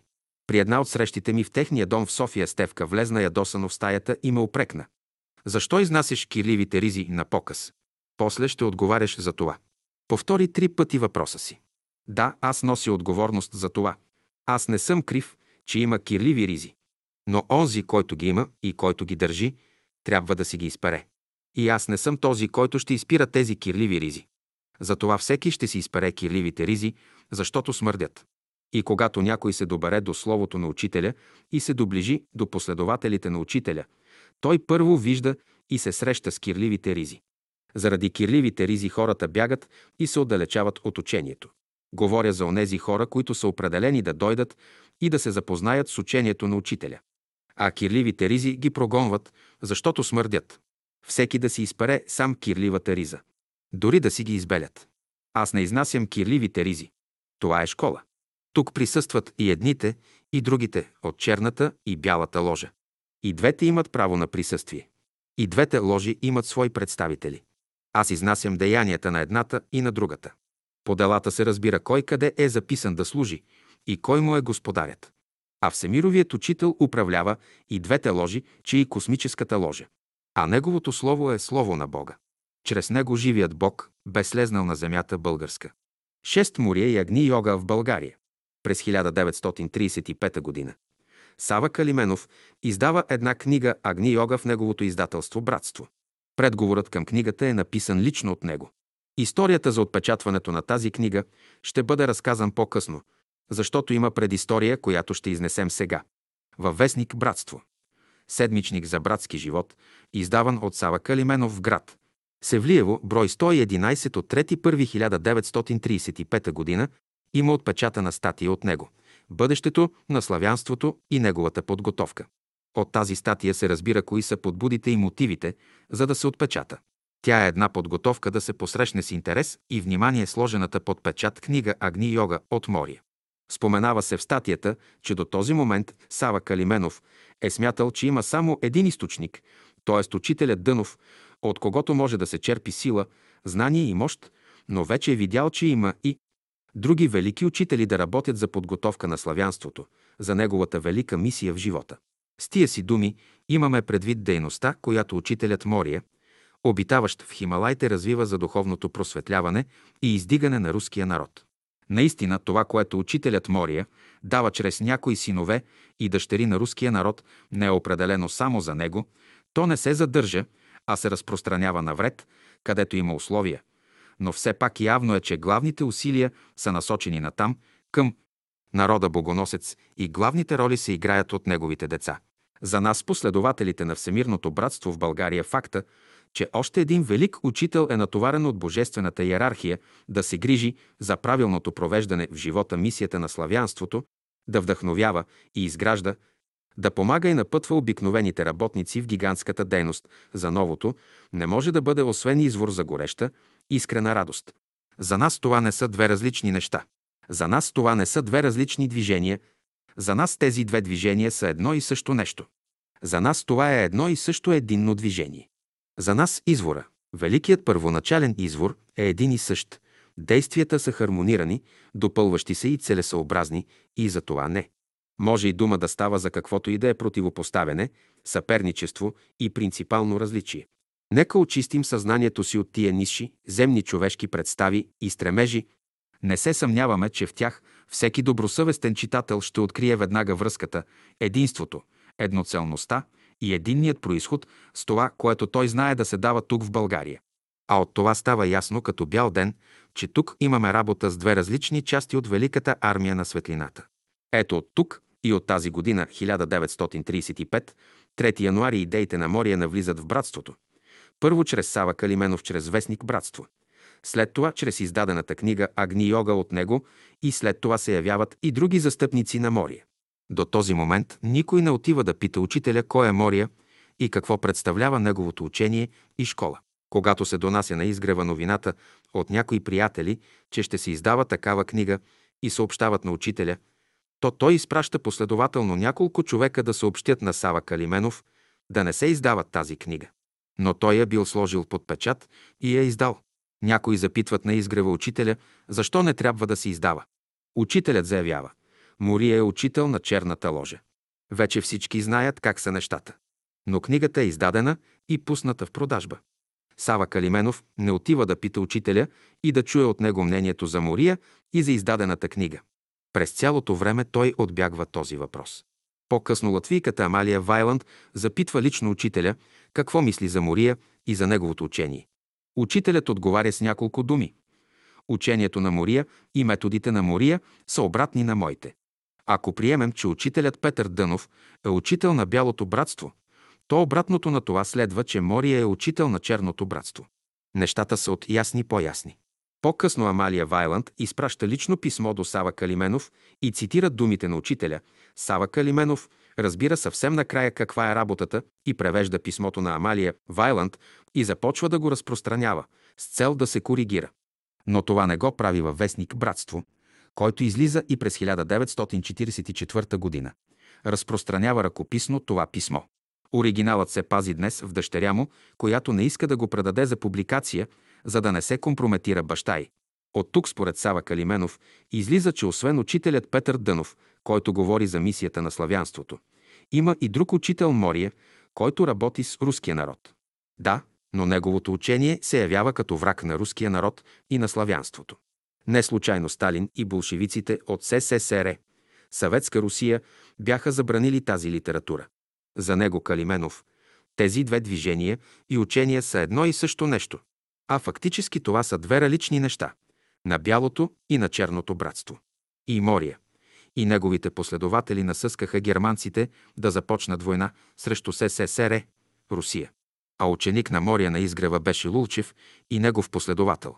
И лично на времето учителят е наредил на Елена Андреева да отиде при Лулчев и да го накара да свали всички фигури и символи на Мория, които той е закачал на стените си в бараката на изгрева. Учителят казал, той какво? Изгрева ли иска да разруши? По-подробно вижте в изгревът. Том първо римско, страница 448, 452-454, страница 507-510. Застъпва се становището, че учението на учителя и учението на Мория са две различни части на светлината. Да, това са две различни части, но едната част е на светлината. Това е учението на учителя Петър Дънов. А другата част, на тъмнината, е учението на Мория. Това е становището на учителя Петър Дънов. А последователите на учителя Петър Дънов се придържат към думите му. В следващия брой на вестник Братство – номер 122 от 16.1.1935 г., същата статия продължава, написана от Сава Калименов. За да подпомогне руския народ, славянството, а задно с тях и цялото човечество да излязат победители в великата борба, в която се решава тяхната съдба. Учителят Мория от Великото Всемирно Бяло братство развива по-настоящем трескава дейност. Ние ще говорим само за това, което виждаме, което можем да обгърнем. Защото пътищата, начините и средствата за дейност на великите учители са в огромната си част неведоми, непознати и недостъпни за окото на обикновения човек. За нас дейността на учителя Мория се изразява преди всичко в една серия книги под общото заглавие Агни йога, огнена йога. Като въведение в тази серия служат двата тома листа от градината на Мория, Зов и Озарение, излезли до 1925 г. След това следват Агни йога, 1929 г. Безпределност, две части, 1930 г. Иерархия, 1931 г. Сърце, 1932 г. и Свят на огъня, две части, 1933 г. Тия книги представляват нещо като светла верига, нещо като светъл божествен мост, който свързва два свята – светът на настоящото и светът на бъдещето. Никъде до сега в познатата ни окултна литература ние не сме срещали такива думи, такава дълбочина, такова прозрение, такава недостъпна за обикновения човек всеобхватност и възвишеност, никъде другаде, освен в беседите на учителя, работещ в България, Петър Дънов. Ако е въпрос за сравнение, за да получи читателят на тези редове известна представа за това, което ни дава учителят Мория, ние не можем да го сравним с нищо друго, освен с това, което ни дава учителят Дънов. Както беседите по сила и дълбочина, възвишеност и всеобхватност не могат да бъдат сравнени с нищо от популярната окултна литература, нито пък с творенията на които да било първостепенни писатели, също така и книгите, дадени от учителя Мория, нямат равни на себе си. И едното и другото са откровения на нечовешки творби, давани на хората, за да им помогнат да преминат благополучно през изпитанията на днешната епоха и влизайки през дверите, водещи към бъдещето, да изградят новия свят. И за това, както думите на учителя Дънов, така и на учителя Мория са колкото отвлечени, толкова и конкретни, т.е. те засягат еднакво, с еднаква сериозност и вещина, както най-възвишените, извън световни проблеми за човешкия дух, така и чисто земните въпроси за човешкото тяло, за нашата храна, облекло, за заобикалящата ни среда и така нататък. Няма нищо маловажно за учителите, които знаят, че великите неща са изградени от малките. Центърът, от който учителят Мория направлява към света на хората своята дейност, се намира в Хималайте, Индия. Там има една община, комуна, за друга, от негови верни последователи, които са под непосредственото му ръководство, като първи получават неговите откровения и после предават на света това, което е предназначено за него. Защото, както във всяка окултна школа, тук се дават и неща, които не се изнасят навън, а остават само за учениците. Учителят Мория дава своето учение на света чрез учениците си и предимно чрез госпожа Елена Рьорих, жена на художника със световна известност, професор Николай Рьорих, който с цялото си семейство живее в поменатата община. Поднесохме тези цитати от вестник «Братство» от автора на статията Сава Калименов. Тук той застъпва, че Мория е учител от Великото Всемирно братство. А това не е вярно. Учител на Великото Всемирно бяло братство е Всемировият учител Бейн Садуно – учителят Петър Дънов. Представя се, че беседите на учителя Мория и на учителя Петър Дънов са от един източник и че са откровения от един и същ център. И това не е вярно. Словото на учителя Дънов е слово на всемировият учител Баин Садуно и неговото слово е слово на Бога. А учителят Мория е учител на черната ложа и неговите беседи са откровения на тази ложа. Голяма част от книгите на Мория са излезли под перото на Елена Рьорих. Нейният мъж, Николай Рьорих, според учителя Петър Дънов, е художник на черната ложа. Негови платна години наред като репродукции можеха да се видят да висят по стените на последователите на учителя Петър Дънов. Неразбиране ли беше това или незнание? А те бяха целували десницата на учителя Петър Дънов в знак на общение с Бога. По-късно се разпространяваха репродукции на картините на Николай Рьорих в луксозни албуми, издадени в Москва като светая светих от учениците на школата на учителя. Незнание ли беше това или отклонение от школата на учителя? Отговорете си сами. Без отговор вие не може да преминете напред. В никакъв случай. Във вестник Братство, брой 113 от 6.2.1935 г. въпросната статия продължава. Тук Сава Калименов представя на читателите книгата на Мория Сърце. И днес, когато учителят Мория дава на славянството и човечеството книгата Сърце, това е несъмнено едно необикновено предзнаменование. Да издигнем жената.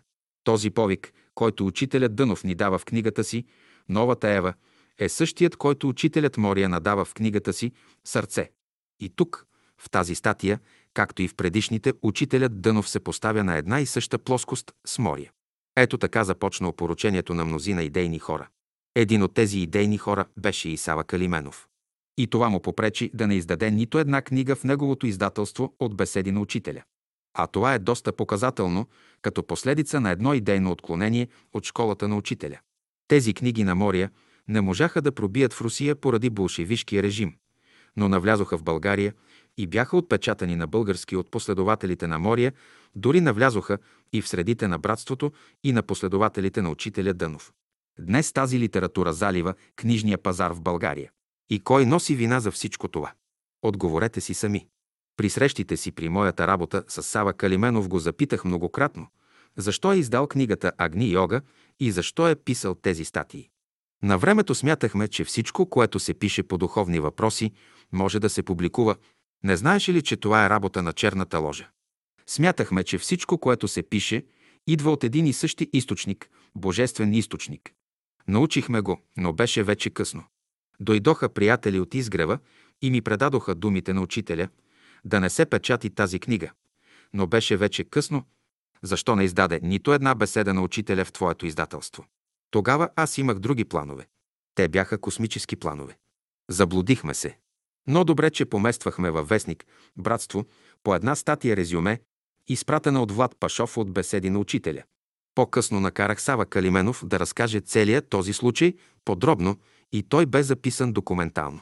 Той го направи с ясното съзнание, че е допуснал една груба грешка и че е дошло времето да се коригира.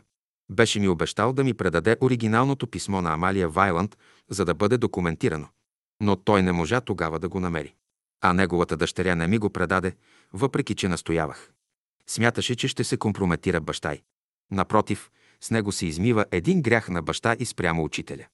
Защото заблудата продължава и до днес. И тя води към поражение и разрушава онези идейни хора, които поради незнанието си започват да четат Мория. И след това не могат да се откачат от него и се завързват за него завинаги. През 1990-1991 година музикантката Ина Дойнова с артистката Таня Дякова изнесоха няколко рецитал, концерти в различни градове в страната. Ина Дойнова, с изключително сполучливите си разработки на песните на учителя, поднасяше на слушателите своето изпълнение на електрически орган. А артистката Таня Дякова с изключително вдъхновение и рецитаторско майсторство декламираше цитати на Мория. Едната свири песни на учителя, а другата декламира Мория по едно и също време на един и същ концерт. Това са същите сили, които накараха Сава Калименов през 1935 г. във вестник «Братство» да отбележи, че тези две движения са едно и също нещо. Ето тези сили витаяха във въздуха и намериха своите проводници за реализация. Когато научих, аз реагирах много остро, че това е предателство към школата на учителя. Но никой не искаше да слуша. Аз бях поставен в невероятно положение. Този хармониум, на който свиреше и на Дойнова, беше закупен от мен с едногодишната ми заплата в името на една идеална цел – да се поднася с него музиката на учителя. А сега се прикачи и Мория. Обърнах се мислено към учителя. Учителю, аз нямам нищо общо с онова, което те правят. Почувствах облегчение. Последствията дойдоха по-късно. Вместо да се обединят последователите на учителя, те започнаха да се разграничават от различни идеи, дошли от различни окултни среди. Дори беше изнесен концерт в Габрово на 28.4.1991 година и отново свириха песни на учителя с декламация на мисли от Мория. След няколко месеца силите, които бяха раздвижени над Габрово от черната ложа, чрез декламацията на Мория, докараха бури и дъждове и небесната стихия слезна по река Янтра, премина през града и го удави. Вестници и телевизия отразиха това бедствие. По-подробно виж в изгревът. Страница 273-274, бележка на редактора. И което е най-важното, отново не се коригираха и си продължиха своите концерти. Какво стана по-нататък? През 1993 г. излезе том Първо римско на изгревът и бяха поместени част от спомените на Николай Дойнов, които лично съм записал. На страница 507-510 има заглавие Мория и Кутхуми, където нещата са описани точно. Бях подарил една книга на Николай Дойнов. Той прочита статията и там, където е написано, че Мория и Кутхуми са учители на черната ложа. Той е отбелязал собственоръчно с химикал, че това не било вярно и че това не го е казал и се подписва. И какво означава всичко това? Това означава, че изнесеното не е вярно, че не го е казал и че думите на учителя за Мория са абсолютно неверни. При една от срещите си Станя Дякова и казах, че Мория е учител на черната ложа и е враг на славянството, понеже знаех, че тя е славянофилка. А тя най-победоносно и тържествено ми заяви, че Николай Дойнов лично е задраскал в книгата ми този израз и се е подписал под него. Тогава аз си казах следното. Е, ще дойде време Николай и той да си научи урока за Мория. И той дойде много скоро. Николай Дойнов имаше вила, която беше национализирана след 9.9.1944 година. След реституцията са направили постъпки и тя им бе върната. Но отново се получиха възражения и вилата отново трябвало да се върне на предишните собственици. Вече три години се водят дела за вилата. Едни доказват, че вилата е на Николай Дойнов, а други доказват, че не е негова и че е направена с пари, които са подлежали на национализация. По това време Николай Дойнов е един от най-богатите хора в България. При национализацията са му взети 18 милиона лева от банката. Пари събрани чрез търговия. Вилата е построена също от такива пари. А вилата има история, която никой не знае. Освен това, и Таня Дякова се е включила като собственичка на мястото след реституцията, където е построена въпросната вила. Ето Николай Дойнов се подписва, че това не е вярно за Мория, а други веднага се намериха и се подписаха, че вилата не е негова и че тя принадлежи на държавата. Природа Дойнови е винаги така. Когато направят едно нарушение, веднага биват санкционирани.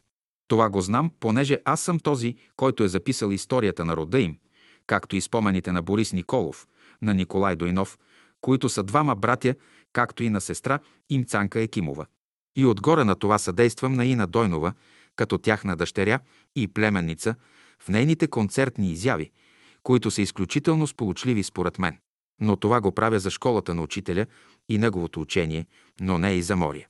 А как ще се развият нещата с подписа на Николай, който защити Мория и с онези, които се подписаха и заявиха, че тази вила не е негова, а държавна. Последователите на Мория имат една и съща съдба в България. Пълен провал по всички линии. Защо? Защото Мория бе този, който насъска Германия срещу СССР и започна голямата война. 1941-1945 година, наречена от руснаците Великата Отечествена война, а пък учителят бе този, който разреши въпроса, че руснаците на края на войната ще забият червеното знаме на Трайхстага. Това стана. А по-подробно може да се запознаете от страница 334-342 на изгревът. Том Първо Римско.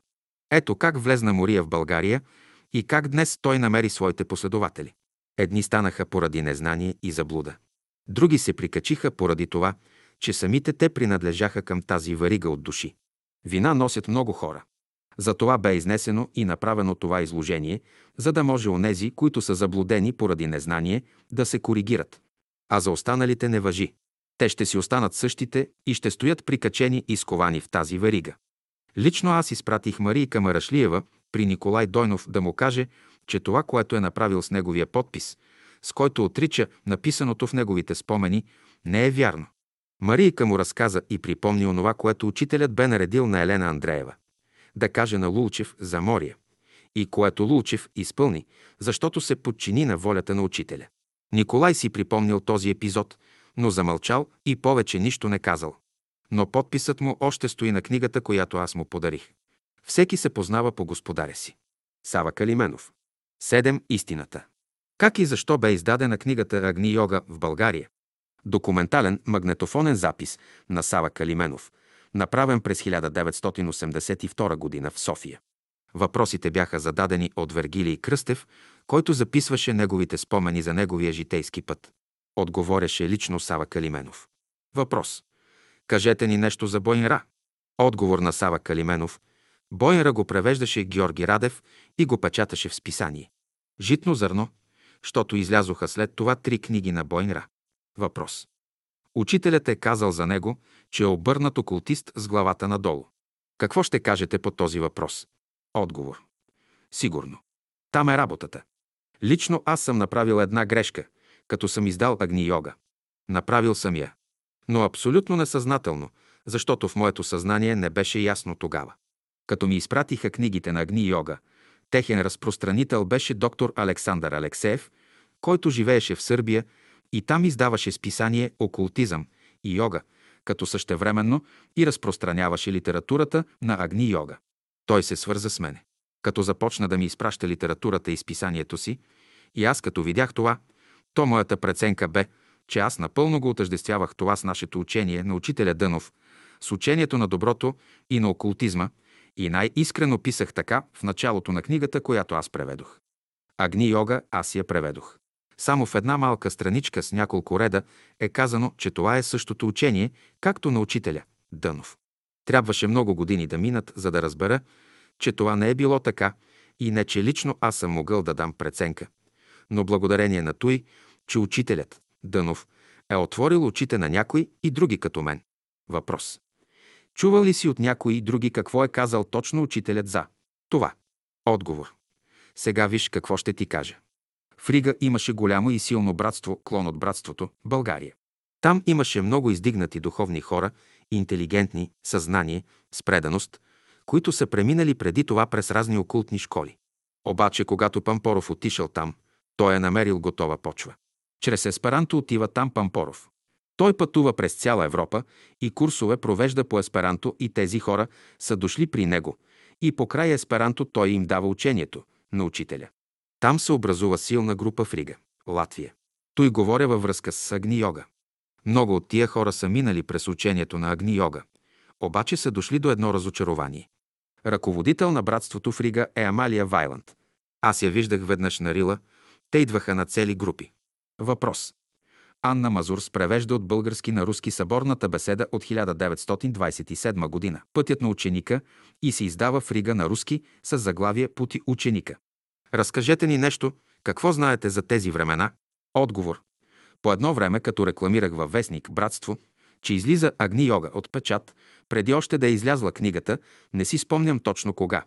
Но тя, Вайланд, ми писа едно писмо. Но може би и книгата да е излязла вече.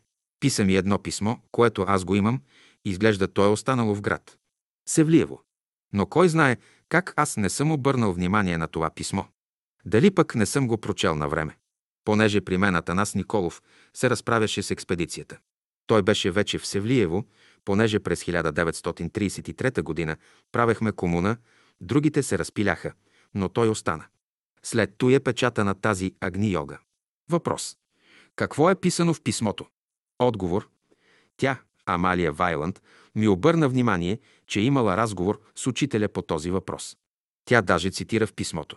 Тя е говорила с учителя. Учителю, тия работи, които са писани в Агни Йога, и на мен ми е правило впечатление, че са същите неща, както вашите. Учителят ти казва не, не, не. Имай предвид, че тя е един много издигнат духовно човек. Тя бе заболекарка по професия, но духовно издигнат човек. Имал съм възможност да влезна с нея в личен контакт. Мисля, че беше само един път. Но това няма значение. Учителят ти казал не, не, не. Трябва в смисъл, може би, че по-дълбоко тези работи да се взимат. В същото писмо тя ми каза следното. Виж кое е най-важното и съществено тука. Аз като бях в тяхното общество на Агни Йога, така като я смятали като по-издигната, са я смятали да я приобщят в по-вътрешния им кръг и там ръководителят им на Агни Йога я посвещава. Посвещението им се състои в той, как да го кажа. Имало една работа, която на всички не се казвала.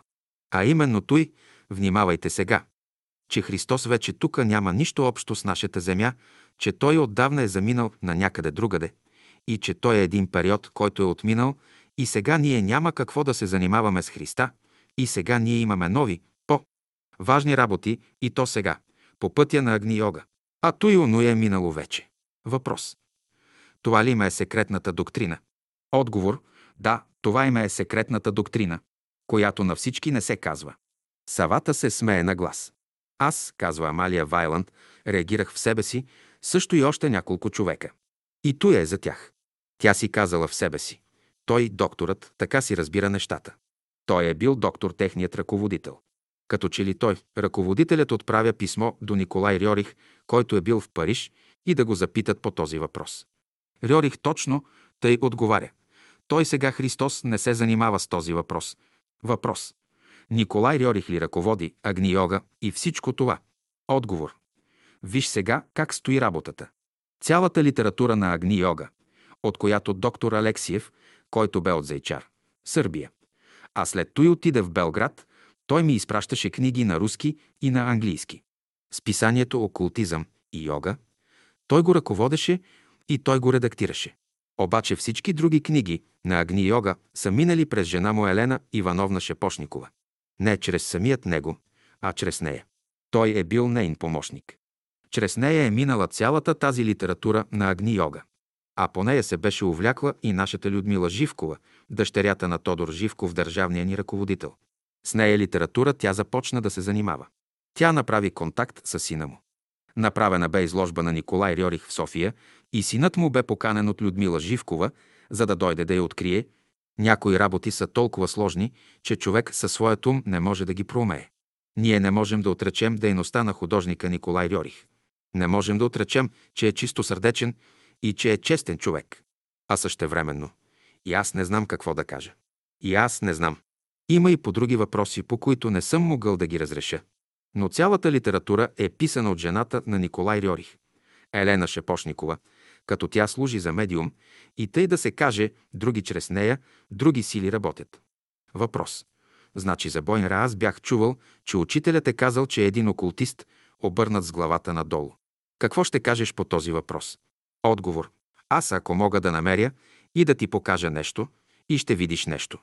Аз като съм прочел Бойнера, когато Георги Радев го издаде в книги, аз съм дошъл до впечатлението и не знам в кой брой на братство го написах, че след прочитането им, като един образ се явява в съзнанието ми. Това е житната нива и житните зърна, и между житото отровни зърна, това се явява в моето съзнание за тази книга. И макар, че Георги Радев безкрайно го уважавам и почитам и го смятам за най-големия наш интелектуалец, и действително така беше. Въпреки той, писах си мнението в един брой на вестник «Братство», че при прочитането на тези книги в умът ми се дава представа и в съзнанието ми, че са житни зърна, премесени с отровни зърна. И знам, че е наистина така, без да зная мнението на учителя по този въпрос. Обаче после се оказа, че учителят е направил изказване, което подкрепя моето. И после си викам. Ако Георги Радев е бил до самия учител и е направил такава голяма грешка и учителят е могъл да го предупреди, но не го е направил – защото той тези статии дълго ги печаташе в житно зърно. А учителят можеше само с една дума да ги спре. Само да му загадне, разбираш ли. Но учителят ни оставя да се проявяваме. Та викам си аз. Ако аз, който съм толкова по-ограничен, изолиран и по-далеч от учителя, съм направил грешка като Георги, който пък е бил до учителя и който също е направил грешка. Амалия Вайланд, която бе ръководителка на братството в Рига, с която се бях запознал тук, тя ми изпрати писмо по отношение на Агни Йога. Тя ме предупреди как е всъщност работата, но кой знае защо, не съм обърнал внимание. Въпрос. Във вестник Братство, брой 120 и 123 има статии за Агни Йога. В този момент ти не си знаел мнението на учителя по този въпрос. Защо не го пита? Отговор. Не съм знаел становището на учителя по този въпрос, тук съм взел и публикувал статии от списанието на Александър Алексиев. В брой 126 тук има стихотворение от Нина Рудникова, която е тяхна поддръжница. То е хубаво стихотворение. Въпрос. Тук виждам в този брой 127 има снимка на чужденци от Рига на Рила. Отговор. Аз познавах някой от тях. Бях се запознал с Николай Калерк, от когото бяхме поместили нещо за учителя. С Амалия Вайланд също се бях запознал и тя ми изпрати също писмо по отношение на Агни Йога, като ме предупреди как е всъщност работата, но кой знае защо не съм обърнал внимание. Забележка на редактора. Поместваме изваден машинописен текст на магнетофонен запис на Сава Калименов за случая Агни Йога. Той обеща да предаде оригиналното писмо на Амалия Вайланд до него, но не го предаде. По-късно помолих дъщеря му, Стевка Калименова, да го предаде, за да го публикуваме. Тя обеща, но не го предаде. Те се страхуват, че по този начин ще се злепостави баща им.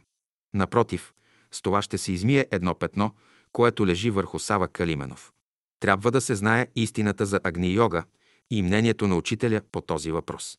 Трябва последователите на учителя Дънов да знаят кой е Мория, коя е Елена Рьорих и че тези книги са дадени по спиритичен начин. Като знаят мнението на учителя за тази литература, ще могат да се определят. Защото тази литература се разпространява чрез последователите на учителя Дънов и това са от онези отровни зърна, които тровят последователите на учителя. Днес книжният пазар в София е залят с тази литература, която се печати в Русия и се изпраща в България. Тук тя се превежда и отново печати. Но тя се продава и на руски, и българите я четат. Никой не знае каква е истината. А истината се знаеше от учениците на учителя Дънов и това бе публикувано в томовете на изгревът. В томовете от 1-4. Тук прилагаме изповедта на Сава Калименов с неговия документален запис. Ако имахме писмото, щяхме да го приложим. Може да има някакви разлики в писмото и в онова, което ни разказва Сава Калименов. Но принципна разлика няма. Освен това, той признава, че по това време от изгрева в София са изпратени няколко човека, които са предали поръчението на учителя да не се отпечатва. Но тя е била сложена под печат и той не е могъл да я спре. Това го има в един друг по-подробен запис, който го оставихме да го публикуваме, когато издадем спомените на Сава Калименов в някой от следващите томове на изгревът. Преди години Никола Нанков ми показваше една книга на Людмила Живкова, която лично тя бе му подарила и написала на Чичо Коли от Людмила. Тогава аз разбрах от него, че тя чете Мория и Агни Йога. Казах му, защо не я предупредите, че това е литература на черната ложа, че учител на Любомир Лулчев на изгрева бе Мория и че Мория е враг на славянството. Никола Нанков ми отговори, че това не може да каже по съвсем други причини. Казах му, отидете с Сава Калименов, вие сте вече възрастни хора, 80 годишни старци и заради побелелите ви глави тя ще ви приеме. Кажете истината за тази литература според учителя.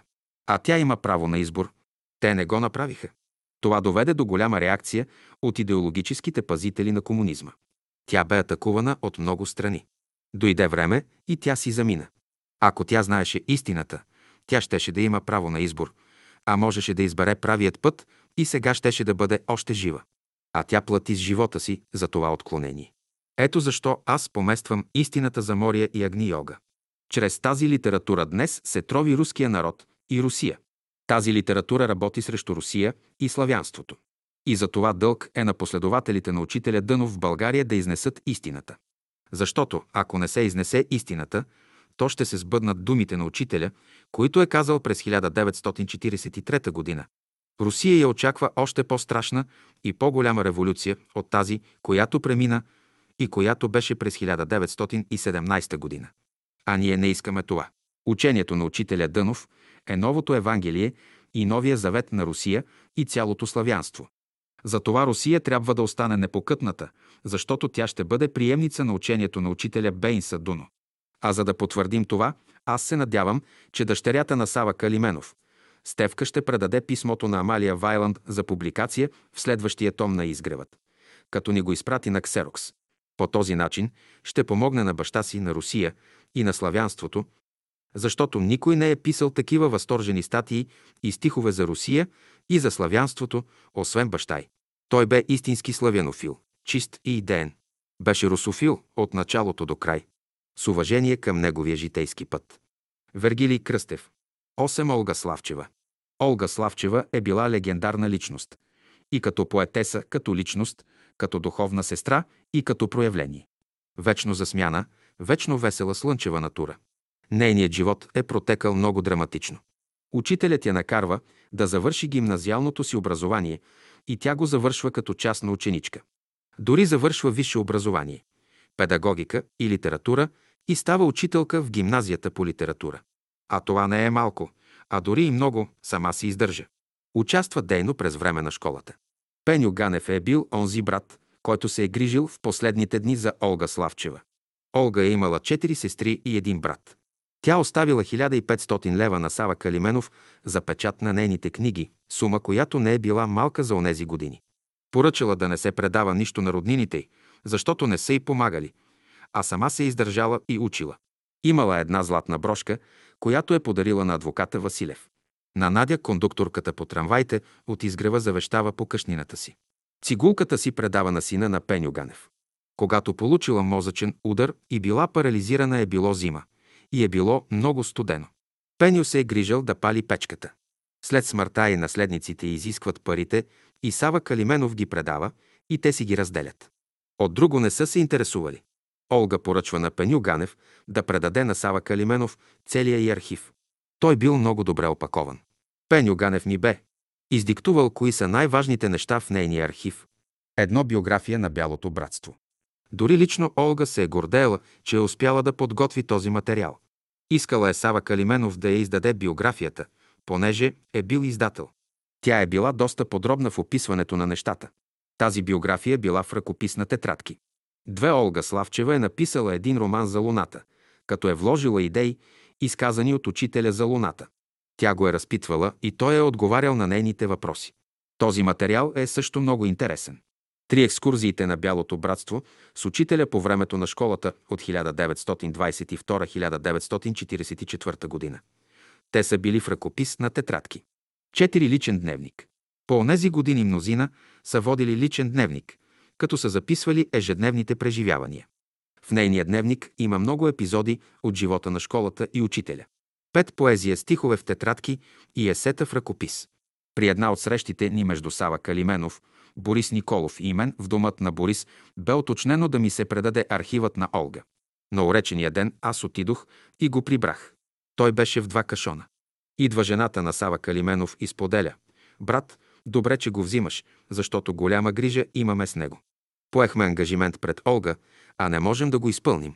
Дойдоха такива времена, няма свободен печат, а няма и пари. Занесох архива в къщи и го проверих. Оказа се, че съм взел само тетрадки с нейната поезия. А онези четири точки, които споменах по-горе, ги нямаше.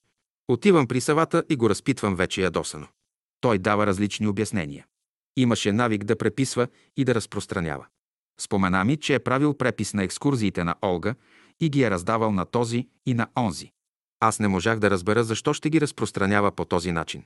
Обеща да ги намери, но не можа да ги открие. Така в последствие даде един свитък, но това беше една част. А другите три върху четири не се намериха. А останалите неща изобщо не дойдоха при мен. По-късно говорих с дъщеря му Стевка да ми се предадат онези неща от Олга, които са останали. Тя обеща, но не предадоха нищо. Дори дъщеря и Елена си позволи сама и публикува част от дневника на Олга в списание «Житно зърно», брой 1 от 1993 година. Така че архивът на Олга Славчева е разбит и разграбен. Онези важни неща, написани от Олга, упоменати по-горе, липсват. Отговорността за това носи Сава Калименов и след това неговите наследници. Следващото поколение да ги търси от тях. За Олга Славчева аз съм публикувал много неща в поредицата Изгревът Ай, трето римско том. Вероятно ще се публикуват и други неща в бъдеще, но разказани от други лица. А Олга Славчева си беше свършила своята работа и знаеше, че го предава на братя по дух, за да публикуват нейните неща при подходящо време и условия. Днес дойде такова време, има такива условия, но братята по дух ги няма. Онези, които поеха обещанието си от нея, не го изпълниха. Разпръснаха нейното главно творчество и онова, което е свързано с школата, екскурзиите с учителя. Онези, които дойдат по-късно и се интересуват от творчеството на Олга Славчева, като прочетат този очерк, могат да потърсят нейните неща от посочените от мен лица. Това, което съм публикувал за Олга, не е малко. Други да направят повече. 9. Николай Дойнов. Николай Дойнов е рожден брат на Борис Николов и на Цанка Екимова. Като студент в София е един от учениците в младежкия окултен клас. По време на клас учителят често го е вдигал на дъската, подавал му е тебешир, за да напише някои формули или да реши някоя задача по математика или физика, с което е трябвало да се онагледи беседата на учителя. Имало и други математици, но учителят е вдигал само него. От своя страна той, Николай е бил толкова чистосърдечен и непосредствен, че понякога е задавал въпроси на учителя, такива, каквито друг не би посмял да му зададе. Получавал е отговори от учителя, които днес са бисери. Учителят се е отнасял към него много отворено, допускал го е до себе си. От този контакт в съзнанието на Николай са били запечатани много спомени. Моето запознанство с Николай датира от 1969 г., когато много пъти съм излизал с него на екскурзии по Витуша. Една екскурзия протича в разстояние на 6-10 часа.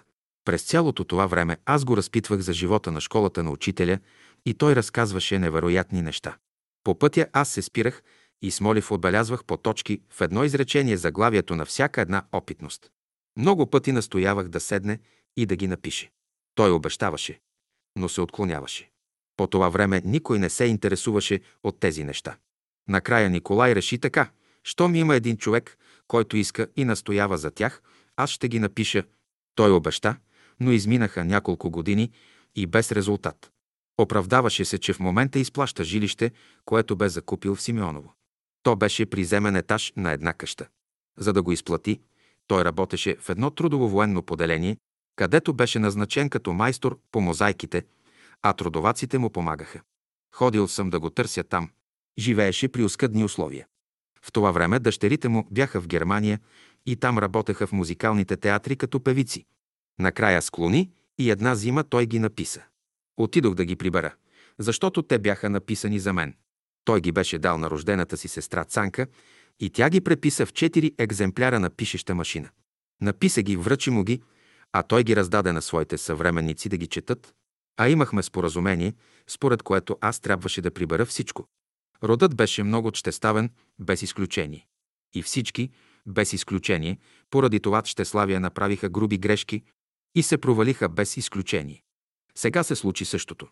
Раздадените екземпляри от неговите опитности преминаха през много лица и се надигна буря от негодование срещу него. Той беше описал спомените точно и изнасяше своите грешки и заблуди. Но те му завидяха, че той написа нещо. Освен това, те го знаеха и в друга неблагоприятна светлина по времето, когато е бил милионер и е бил един от най-богатите хора в България. А това са били натрупани пари от търговия. Всеки му е известно как се печелят пари от търговия и какво означават тези пари. Тогава започнаха неговите съвременници да изнасят някои истории, как е увеличил богатството си и как са били потърпевши някои хора, дори и от братството, на които не е заплащал за вложения от тях труд. Смятал, че му правят братска услуга, докато на другите за същата работа е бил принуден да плаща, като предприемач и търговец. За мен това бяха верни неща. Отидох и го запитах за тези случки и той не ги отрече. Така че аз съм запознат и с двете страни на медала за Николай Дойнов. Запитах го, защо не си удържа на обещанието и защо раздаде материала. Исках да видя как ще се приемат моите опитности, а те се възприеха по начин, който описах. Дори се стигна до там, че за мен нямаше копие. Представете ли си? Аз го накарах да ги напише, аз го подтиквах. И той ги написа за мен, дори ми се подписа, че ги пише само заради мен и за мен. А накрая да няма копия за мен. Изобщо ме отстраниха. Аз не можех да повярвам. Оставих ги да си направят опита. Минаха няколко години. Всичко отихна и аз реших да продължа работата с него. Имах лични бележки, които съм водил при разговорите си с него и към 30-40 опитности, които той бе забравил да опише. Освен това, той пишеше една поредица различни окултни истории и теми и беше стигнал до номер 120 в тях. Той включваше някои изказвания на учителя по даден въпрос или опитност и с това доказваше своята теза. Аз извадих всички тези неща и ги подредих.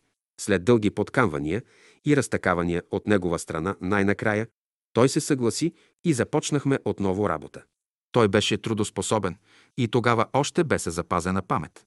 Извадихме неговите спомени, той ги четеше пред микрофона и аз ги записвах.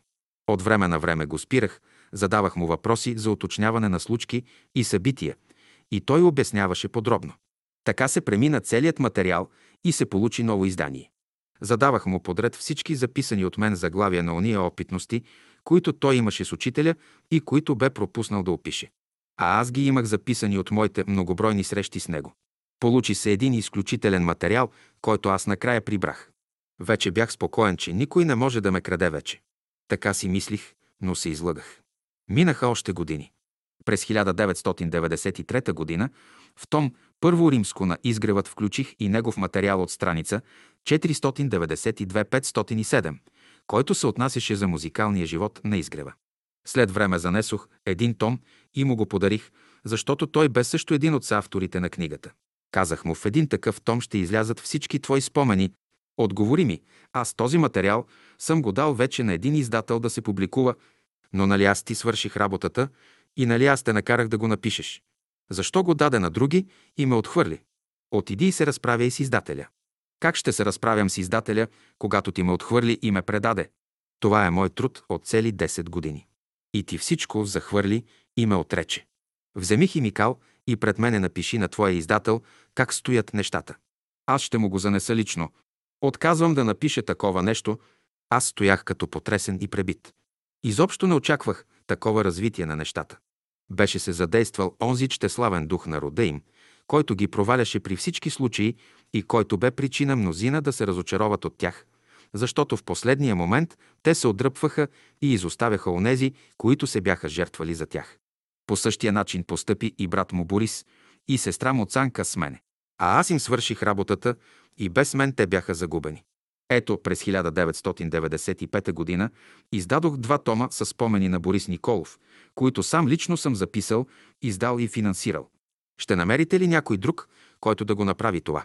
Излизам навън и поглеждам към вратата, на която, преди да влезна при Николай и да му поднеса книгата «Изгревът», бях закачил един афиш за предстоящ концерт, който аз организирах, финансирах и един от изпълнителите беше дъщеря му Ина Дойнова. Гледам закачения от мене афиш и си мисля. Аз им върша работата, спасявам ги от проваляне, качвам ги на сцената като артисти, а те ме отхвърлят. Някой може ли да понесе и да изнесе всичко това на гърба си? Ако може, да заповяда. И да провери на място. Аз бях този, който го накара да напише едно ръководство по астрология. Той имаше много разговори с учителя за астрологията. Тя трябваше да излезе в два раздела. Той написа първата част и трябваше да напише втората част, която беше по моя оригинална идея, която той трябваше да реализира. Но понеже ме отхвърли, то аз се отдръпнах. Той си намери издател, който му я публикува и тя излезе под печат. Това всеки може да напише.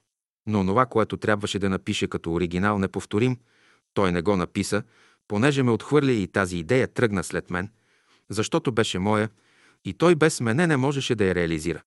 Ето един пример как човек от щеславие може да се провали. Той и до днес непрекъснато прави хороскопи и се занимава с астрология. Това е хубаво, но щеше да остане за следващите поколения с един оригинален труд, който той не написа, само защото ме отхвърли, защото в него задейства онзи чтеславен дух на рода им. Преди да се развият тези събития, предупредих дъщеря му и на Дойнова, че може да се явят лица, които да го подлъжат с обещание и да публикува неща, които само аз съм работил с него и които само аз имам право да публикувам. Тя сподели, че нищо не може да направи в случая. До сега тя се е явила най-малко на 10 концерта, които аз съм организирал и финансирал. Така че аз продължавам да съдействам на този род и да подпомагам на дъщеря му да работи с изключителния си талант, който притежава.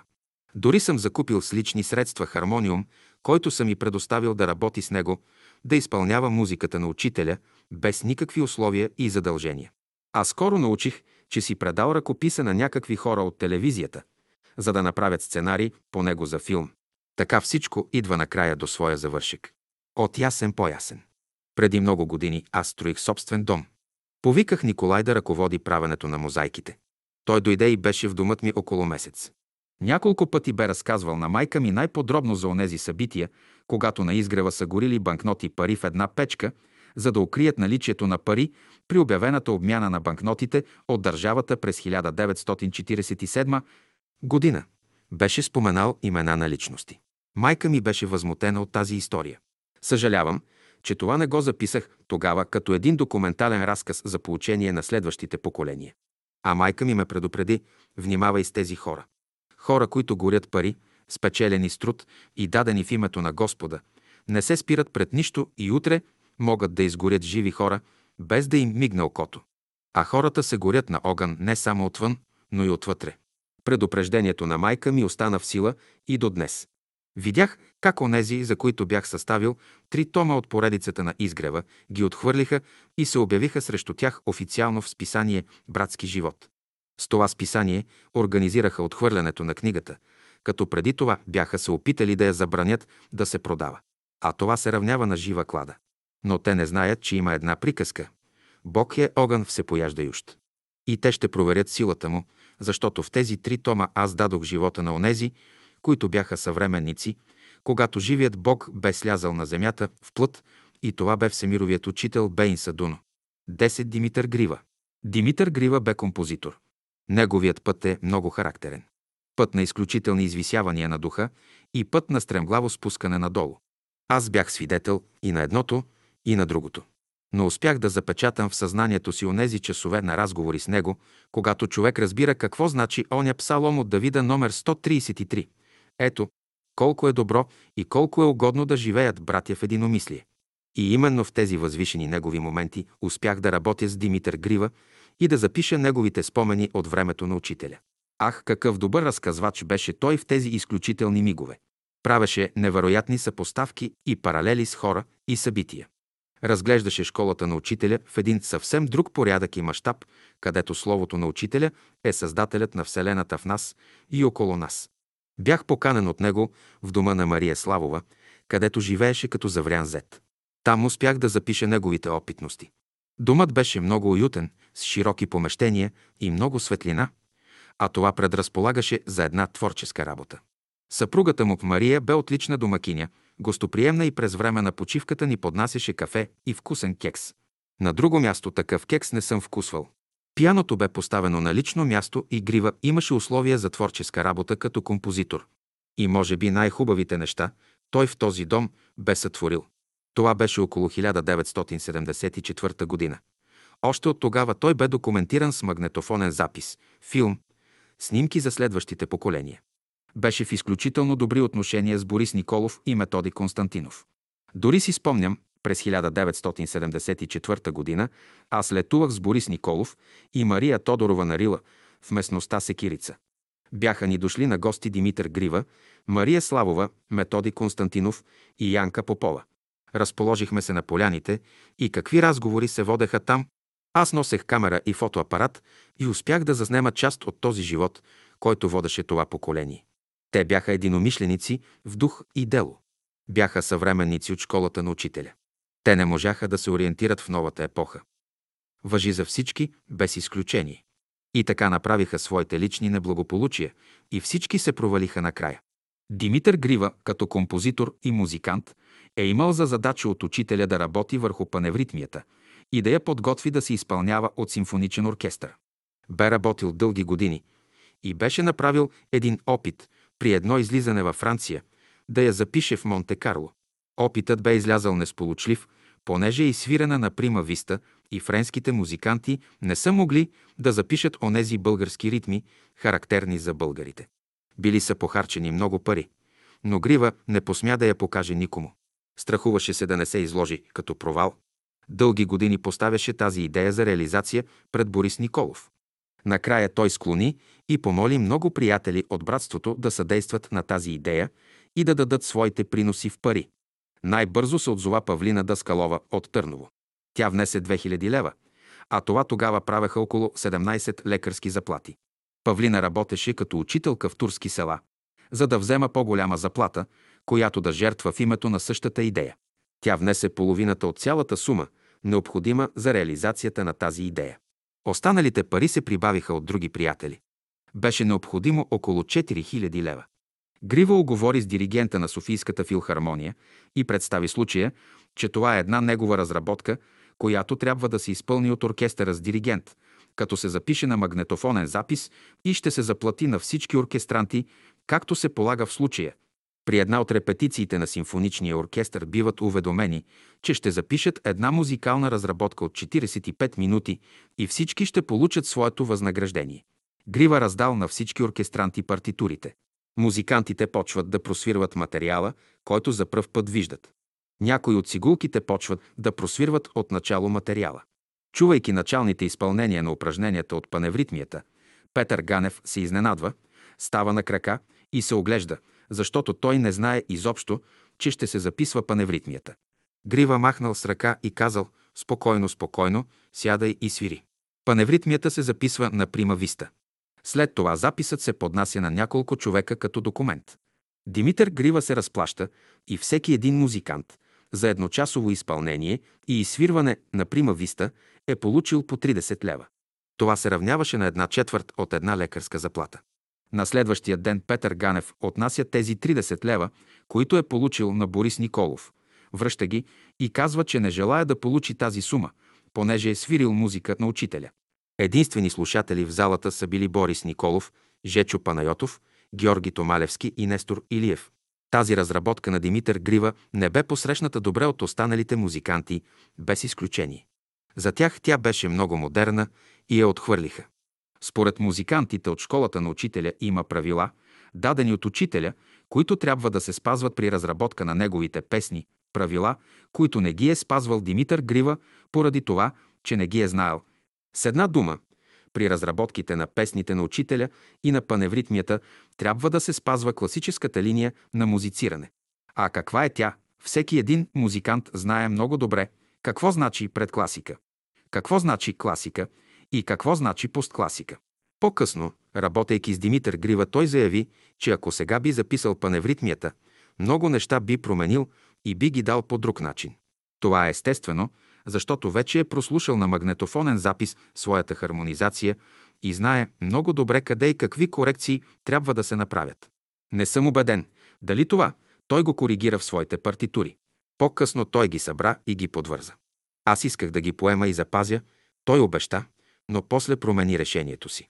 Най-интересното е, че след този запис на паневритмията не се получи някакъв обрат в музикалния живот в онези години, когато всичко бе под възбрана и не бе позволено да се изнасят концерти с музика на учителя.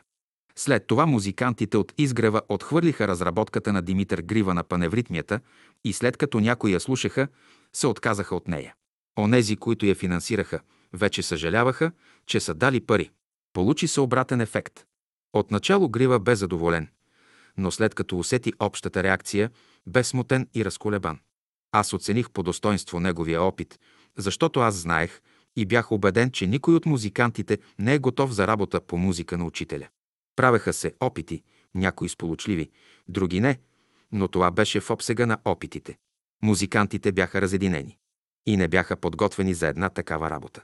След години Димитър Грива имаше идеята да направи един документален филм за учителя, като изисква от мен да му съдействам с снимки. Аз отначало отказах. Той ме обвини, че не искам да му съдействам. Казах му, че това може да стане само ако аз движа нещата. Той не се съгласи. Тогава аз му занесох снимков материал, разпределен по теми само за работа. Казах му, че сега е времето да употреби направения магнетофонен запис на паневритмията за озвучаване на документалния филм. Той имаше друга фикс идея, която не можеше да се реализира. Чаках го една година. Отидох, прибрах си материалите и му казах, видя ли, убеди ли се, че не можа нищо да направиш. И то само защото не ме послуша. Той мълчеше, кимна с глава и каза, убедих се. Но аз не съм се отказал в никакъв случай. Аз търси и чакам да дойде човек, който да направи документален филм, като се използва направения запис на паневритмията на Димитър Грива, като се приложи снимков материал. А сценарият на документалния филм е вече отпечатан и се намира в поредицата Изгревът от Том Айви до Том Ифти, така че тази идея ще бъде реализирана след време от някой, който е запознат с томовете на Изгрева и ги приеме за достоверни. Димитър Грива имаше разработки за хор на някои братски песни, но какво стана с тези разработки, днес никой нищо не знае. Ако беше ми ги предал, сега щеше да ги има. Грива беше и добър художник. Има много нарисувани платна от него, някои от които са запазени. Имам и подарена картина от него. Грива премина през житейски несполуки и през два брака. Там му бяха големите лични провали и голямото падане, от което човек трудно може след това да излезе на видело. Разказваше ми, че като напускал дома на втората си жена Мария Славова, натоварил багажа си на един камион, натрупал нотните листове на края, имало много силен вятър този ден. Камионът бил открит, той тръгнал и по пътя всички нотни листове се разпилели от вятъра. Като пристигнал в новата си квартира, всичко било изхвърчало. А той имаше дълъг творчески път като композитор. Около 1983 г. работихме отново с Димитър Грива и успях да запиша много от неговите възпоменания от епохата на школата. По-късно този материал бе предаден на Мария Камарашлиева, която го извади на машинописен текст. Материалът е готов за евентуална публикация. Чака времето си. След като излезна том първо римско на изгревът през 1993 година, Димитър Грива реагира остро срещу тази книга, защото Мария Тодорова на страница 225-228 бе разказала неща, които са верни, но които не изнасяха на Димитър Грива. Аз сега само давам някои обяснения. Но когато се говори за грешки и за провал, това трябва да се признае, за да не се подведат следващите поколения. А той това не го направи, а се обяви срещу книгата. След това последва, както винаги се случва в такъв случай, окончателният провал. Той започна да работи с Мария Майсторова и те издадоха с нея една книга «Страници из духовната биография на българите», в която е вместен материал от словото на учителя. Но те двамата си поставиха имената отгоре на книгата като автори. А те не са автори. Освен това, към всяка глава те сложиха свои бележки и след това включваха материал от словото на учителя. В голямата си част този материал е преработен и редактиран, така че той не е оригинален. Като пример може да се посочи на страница 14, където е поместено Божието завещание, което е изцяло редактирано и променено. И така това не е оригинал. По такъв начин са работили в цялата книга. И накрая излиза следното.